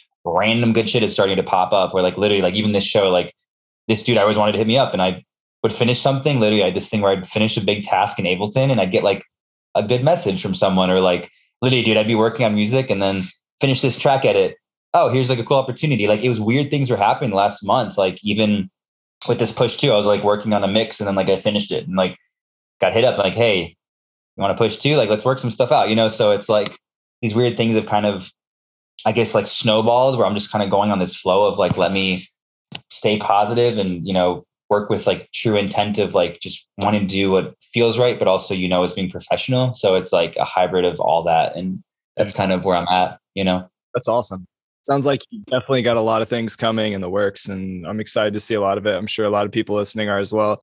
And it's good. You're just trusting that process. It's been a weird year, yeah. but like it sounds like you just kind of bunkered down and went all in. And at the same time, taking care of your mental health, like just skateboarding with VR and stuff, oh, kind of have that little break when you need it. Super key. Yeah. yeah. I need to go skate. It's actually really beautiful. You can't see it. It's like really pretty out. And I'm not going to skate today, but definitely um, I need to skate soon because I, I do. I just played a show, so I have a whole thing where I'm like, if I just played a show and I don't have shows for a minute, like I always wear like a wrist guard, but like I just am super sketched about like skating when I have a lot of stuff going on. So I yeah. will probably take it light still because I have a few more videos I want to make. But dude, after like in three weeks from now, if I don't have shows for a minute, I'm about to put my wrist guards on and you'll see you'll see me at the park for sure. In Tony so, Hawk getting down. Love it. Just, yeah, I used to skateboard back in the day. I was terrible at it, but I had fun doing it yeah, skating's dude. I have so much respect for good skateboarders. I have some friends in Cali that are like amazing, like Elliot Sloan. Uh, he's like a mega ramp skater. He's like he's an X Games gold medalist. And dude, I've been there when they're training at Bob's Mega at uh, the Dreamland. Coolest thing I've ever seen. I mean, literally, it's a roller coaster that people are like. It's it's a 62 foot gap, and they're doing kickflip. He could do kickflip in these 720s on that thing, and it's like he could do like does tail sevens. He was actually training his tail nine for the X Games. Dude, I was watching this dude go like on the quarter pipe at 25, 27 feet out of a 32 foot quarter pipe. You like 58 feet in the air, spinning a tail grab 900 and then watching Tom Schaar. I saw Tom Schaar as this like other pro when he was a kid just training there and his mom's like sitting on a little like his parents are there on little like little chairs, like watching this little 10 year old kid, like whatever, 12, hitting fucking 65 foot gap. Dude, and, and it's so chill. Like you have to be fearless, but like the element of like commitment and like the dedication and like you can get broke off, but when people land their stuff and they make it look good, it's magical and it's nothing but inspiration. And I think that it can all it can end up be it, it applies to so much more than just skating. Like if you're into skating, you can like appreciate other things in life because it just shows you that like creativity can come from like nothing. You know, and that's what skateboarding is about. It's like taking a random object and you can do a trick on it. And that's like, you know, that's what it's all about. It's like Ableton, you can take any sound and do a trick with it, make it into a song, you know? So, man, you have to be like not afraid to fail and fall on your arm and break it a few times, or like, you know, even in music, putting out like music or you get started, being okay with making yeah. shitty music first before you get good at it, you know? So true. You, you, will, you, you will fail when you're learning production, but then you will succeed as yeah. you get better at it, you know? So, those things for I've been getting like you mentioned like playing a lot more like slower like four on the floor kind of shit. Like I've been into a lot of that lately. Just like yeah, No, just well, wait. Oh, you're cutting out. Hello. No, go ahead. Oh, you might have just cut out for one second. The uh, this show specifically, I wanted to like bring it in like I call it like the linear with the peak. And like sometimes I'll make shows like a roller coaster, but this one was truly like had a really nice build up and then it kind of like 30 40 minutes in i just started playing more of the bangers and it was like 20 minutes just like let's fucking go. And it was so fun to like captivate the crowd enough throughout the intro.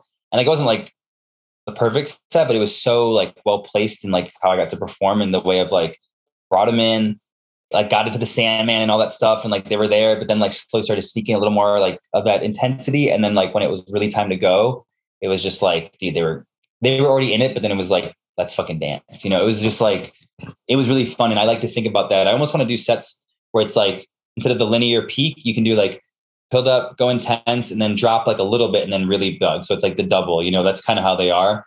Yeah. but uh i think that you can't the, the issue that if you go too hard and then you go too soft though then it like you'll lose people. So you have to like be conscious of that. Some do, do the dubstep guys will play like the heaviest track and then they'll like play like a really chill track and i'll be like i'm bored now. You know what i mean? Like Yeah, there's a certain element of that but But- you know it's all its own process. Especially with heavy dance music like you got to be able to create that vibe. You can't just have people raging like for an hour straight. Like i hear Yeah. that all the time at festivals. I'm just like bro what are you doing? It's just too much. Yeah. like you got to have that kind of thing you know it's like 100% like going on a date like you're dating the crowd you don't just want to like pick her up and start eating her face in public like you gotta you gotta slowly Yeah. work in and just like get to know each other you're getting to know the crowd you're building up that vibe you're creating that experience yeah yeah but Yeah. you also don't want to like bore people so it's like the weird fine line of like doing something that like captivates but isn't like overpowering and that's i think where people get lost because you're like go hard right away like even like i mean even the big guys go hard right away. Sometimes they kind of get like boring after 15 20 even if it's like a big dj set. Like i've you've, i'm sure you've seen like a big artist and you're like this is cool. And then you're like 20 minutes 30 minutes in you're like okay. You know what i mean? Yeah. so i try to be where it's like still good enough and not good it's still gonna be vibey as hell but like carries you into that next level. It's like let's go on a journey. So like yeah i'm so excited for like future shows and fests too because i just have so much more music and ways to create sets more dynamically and like you know yeah with the push and all the other push two like i'll be bringing that on the stage at some point. So there'll be a day where this this thing isn't just on a couch. He's like a cat. It's like a it's like a push cat. He's just always on the couch. So yeah you should definitely make some videos with your cat on the push. That'd be cool. Here, i'll look at you can look at hold i'll get the you have one of the babies you can meet. Do it yeah. meet the whole family.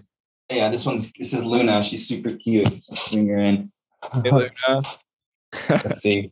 Nice how long have you Yeah, they're like little like little monkey people. Like oh, she's gonna want to cuddle for a second. she's like dad what are you doing stop embarrassing I me." know. like she's gonna leave already. She's out. She's like, I don't like this anymore. Okay, you can go. But yeah, dude, cats. Um, cats are great. He's. I might have to sample like a collab with the other cat because he likes to step on the push. So I'm just gonna set up some synths one day and just let the cat walk on it. it's amazing that's look, hilarious. look at look at they like the push. See, yeah she loves it man she's like let's yeah. Look, make this, that's an ad right there, bro. That's that's a good moment right there. Cat on the push. Yeah, the cats are awesome though. I I, I like the, the kitty vibe for sure. They're hilarious. Yeah, I'm. I love dogs. Probably maybe a little more just because I like the cats I was raised with were like really petty and pretentious. But I do love cats. I love cats. Like the girl I'm dating, she has four cats, and they're all Oh wow, they all act like dogs though. Like they're all super chill. She has a huge house. Was it would be monkey cat. That's that's the monkey cat for sure. monkey cat. Yeah, yeah. Well, cats I feel like are more like doggies. They're like some cats are very like just to themselves, and you have like that like monkey cat, which is more like the hmm. dog cat. You know, so if Yeah. that makes any sense. You ever see those? But yeah, like- it was funny. What's up? I was gonna say, you ever see those cockatoos in the studio? Like studio cockatoo videos that people have, like cockatoo. Oh yeah, I think that'd be the coolest. Just have this bird that's just like dancing to your music while you're making beats all day. That's what I want. the shop where I get these little vapey things, they have a cockatoo, and so like I go in there, or they, it's like some kind of bird. It like flies around, and you're just like, it looks like all the colors of all the vapes. So I'm just like, that bird is like sponsored or something. yeah, right. It's hilarious. No, for sure. It's funny because as you said about the late night thing, last night was one of those nights where I was like, I literally found like a new trick with like using Soothe on one of my tracks, and I was just like going reprocessing stuff, and it was like, you know, I was probably up to like four last night, and then the cat this morning knocked over like this picture frame at like 7 a.m. So I was like having a crazy dream, and then I hear like, and I was like, what the heck? And I woke up like all crazy. So like I was like, oh man. So I'm like still just adjusting the normality of my day, which is actually kind of fun to do this interview. So Bro, I, I, like this. it's speaking of like crazy birds and waking up. I have like a goose problem outside. I don't know if you've heard it, but I have like 15 geese outside of my window at all times, just like screaming. Wow. It's mating season, so like you got to sample them. You got to sample the geese. Oh, I did. I put in a sampler and made like a really thick goose synth like a couple months ago. It's amazing. I'll send you a goose sample pack if you want it. Dude, the goose pack put on splice. People fuck with that. The official. The uh, Manic Focus just did a really cool post of uh, yeah, I saw that of him like, sampling sounds from his like environment, and I was like, that's really cool. Like I was gonna think I was doing one of those or wanted to do one, but I was like, he did it good. So he did. well, we'll have to do a producer challenge, dude. Sample your environment. I'll get the cat like doing shit. I'll get the Dude, it's so cute. Yeah, she's just on that push. She's on that push. Dude, she's the next Ableton certified cat, the first one ever. very first one. Yeah. No, that'd be great. Should definitely talk to Thomas, see if we can Yeah. get certified. Yeah, yeah, it's funny too because in the future, like I might like look into more like of that stuff, like because I do actually want to get like you know outside of music, like I love teaching. Um, I used to be a drum instructor. Just some you know final thoughts on this stuff. I used to teach a lot, and I really enjoy that. I've done a couple of the Ableton groups, and like you know I was even working with this awesome guy recently, like teaching him a ton of stuff. This guy actually owns Think Jerky. Um, he's like a he owns like a beef jerky company, and uh, it was really cool having that experience. But then I was like, oh, I got to make all this new content, so I can't really do lessons right now. But in the future, like you know, as I'm involved with the production side and the performance side, I do want to get into more of like you know either I don't say the corporate side, but like behind the scenes. You know, I'd love to even do like dude, like do a NAMM thing at some point. Like that, people. I think the setup would be like sick at NAMM to do an Ableton. Like I mean, I don't know if you guys do Ableton showcases. Like in the future, like I could do a freaking push two Totally. showcase. I mean, not a shout out right now, but yeah, if you guys ever want to do that, like I'd go out there. I'd go to NAMM and do a showcase for you guys. You know. Love that. Yeah. So I run the website Live Producers Online. That's my Ableton training membership. And like I'm always hitting up people to do webinars. So like when you have some free Yeah. time down the road, you totally set that up. That'd be dope. yeah, that's something I'm definitely gonna get into more as I just like get past this rebuilding phase of getting everything back out is like, you know, giving back to the community more because that's Cool, man. the big thing, dude. I mean, people even say at the show, like it's inspiring this and I see the project live or like people haven't seen it. And I'm like, I usually just like to do what I do, but to hear people being getting inspired, it's not even like an ego thing. It's just like that's fucking cool. And like to give inspiration is like one of the best things you can do. So Yeah, I very important. Um, I totally yeah, agree, man. That's good. That speaks a lot about you as a person. So that's cool. sure, for sure. Yeah. Dope, man. So Well, I uh, I'm gonna have to head out pretty soon, but like this has been really cool, man. Thank you for joining the podcast. Definitely yeah. tell everybody before we sign off, like where's the best place to connect with you and hang out.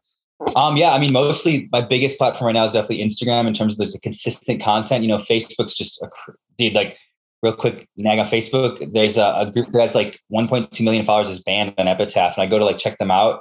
Dude, their videos, like, and even with most artists, they had like 20 to 30 likes on videos that hadn't been like pushed yet, and they're only they were like five days old. And I'm like, bro, 1.2 million followers, Yeah. you're getting 20, 30 likes or like 50 likes. What the fuck? Because if I post on there and don't like, like I'll get like 20 likes or like 15 Right. likes. Facebook's not a great platform right now for artists, and you're only going to see bullshit. So I would, if you're an artist, like Instagram. I mean, I don't really do Instagram is probably the best in terms of like getting content because you can do visual YouTube, obviously. But yeah, YouTube, you're going to see stuff.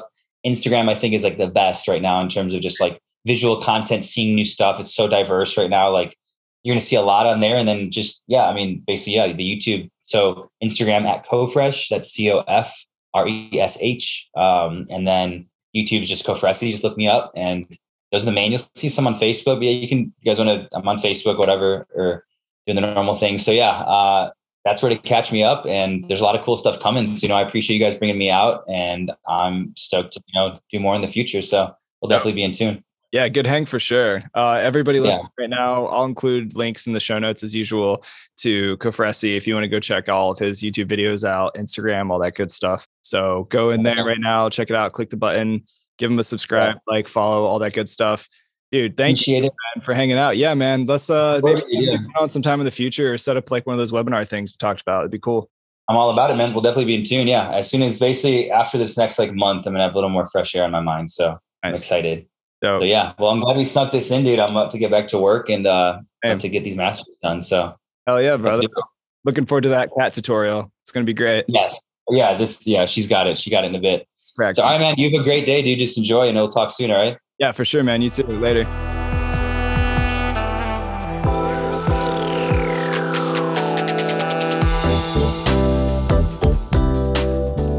Yo, thanks everybody for checking out the podcast. Quick reminder if you want to grab my free Ableton Live 11 shortcuts, go to liveproducersonline.com slash live 11 shortcuts and download it for free. Also, you will be subscribed to the newsletter, so you'll receive emails and be the first to know when new podcast episodes come out and other cool stuff.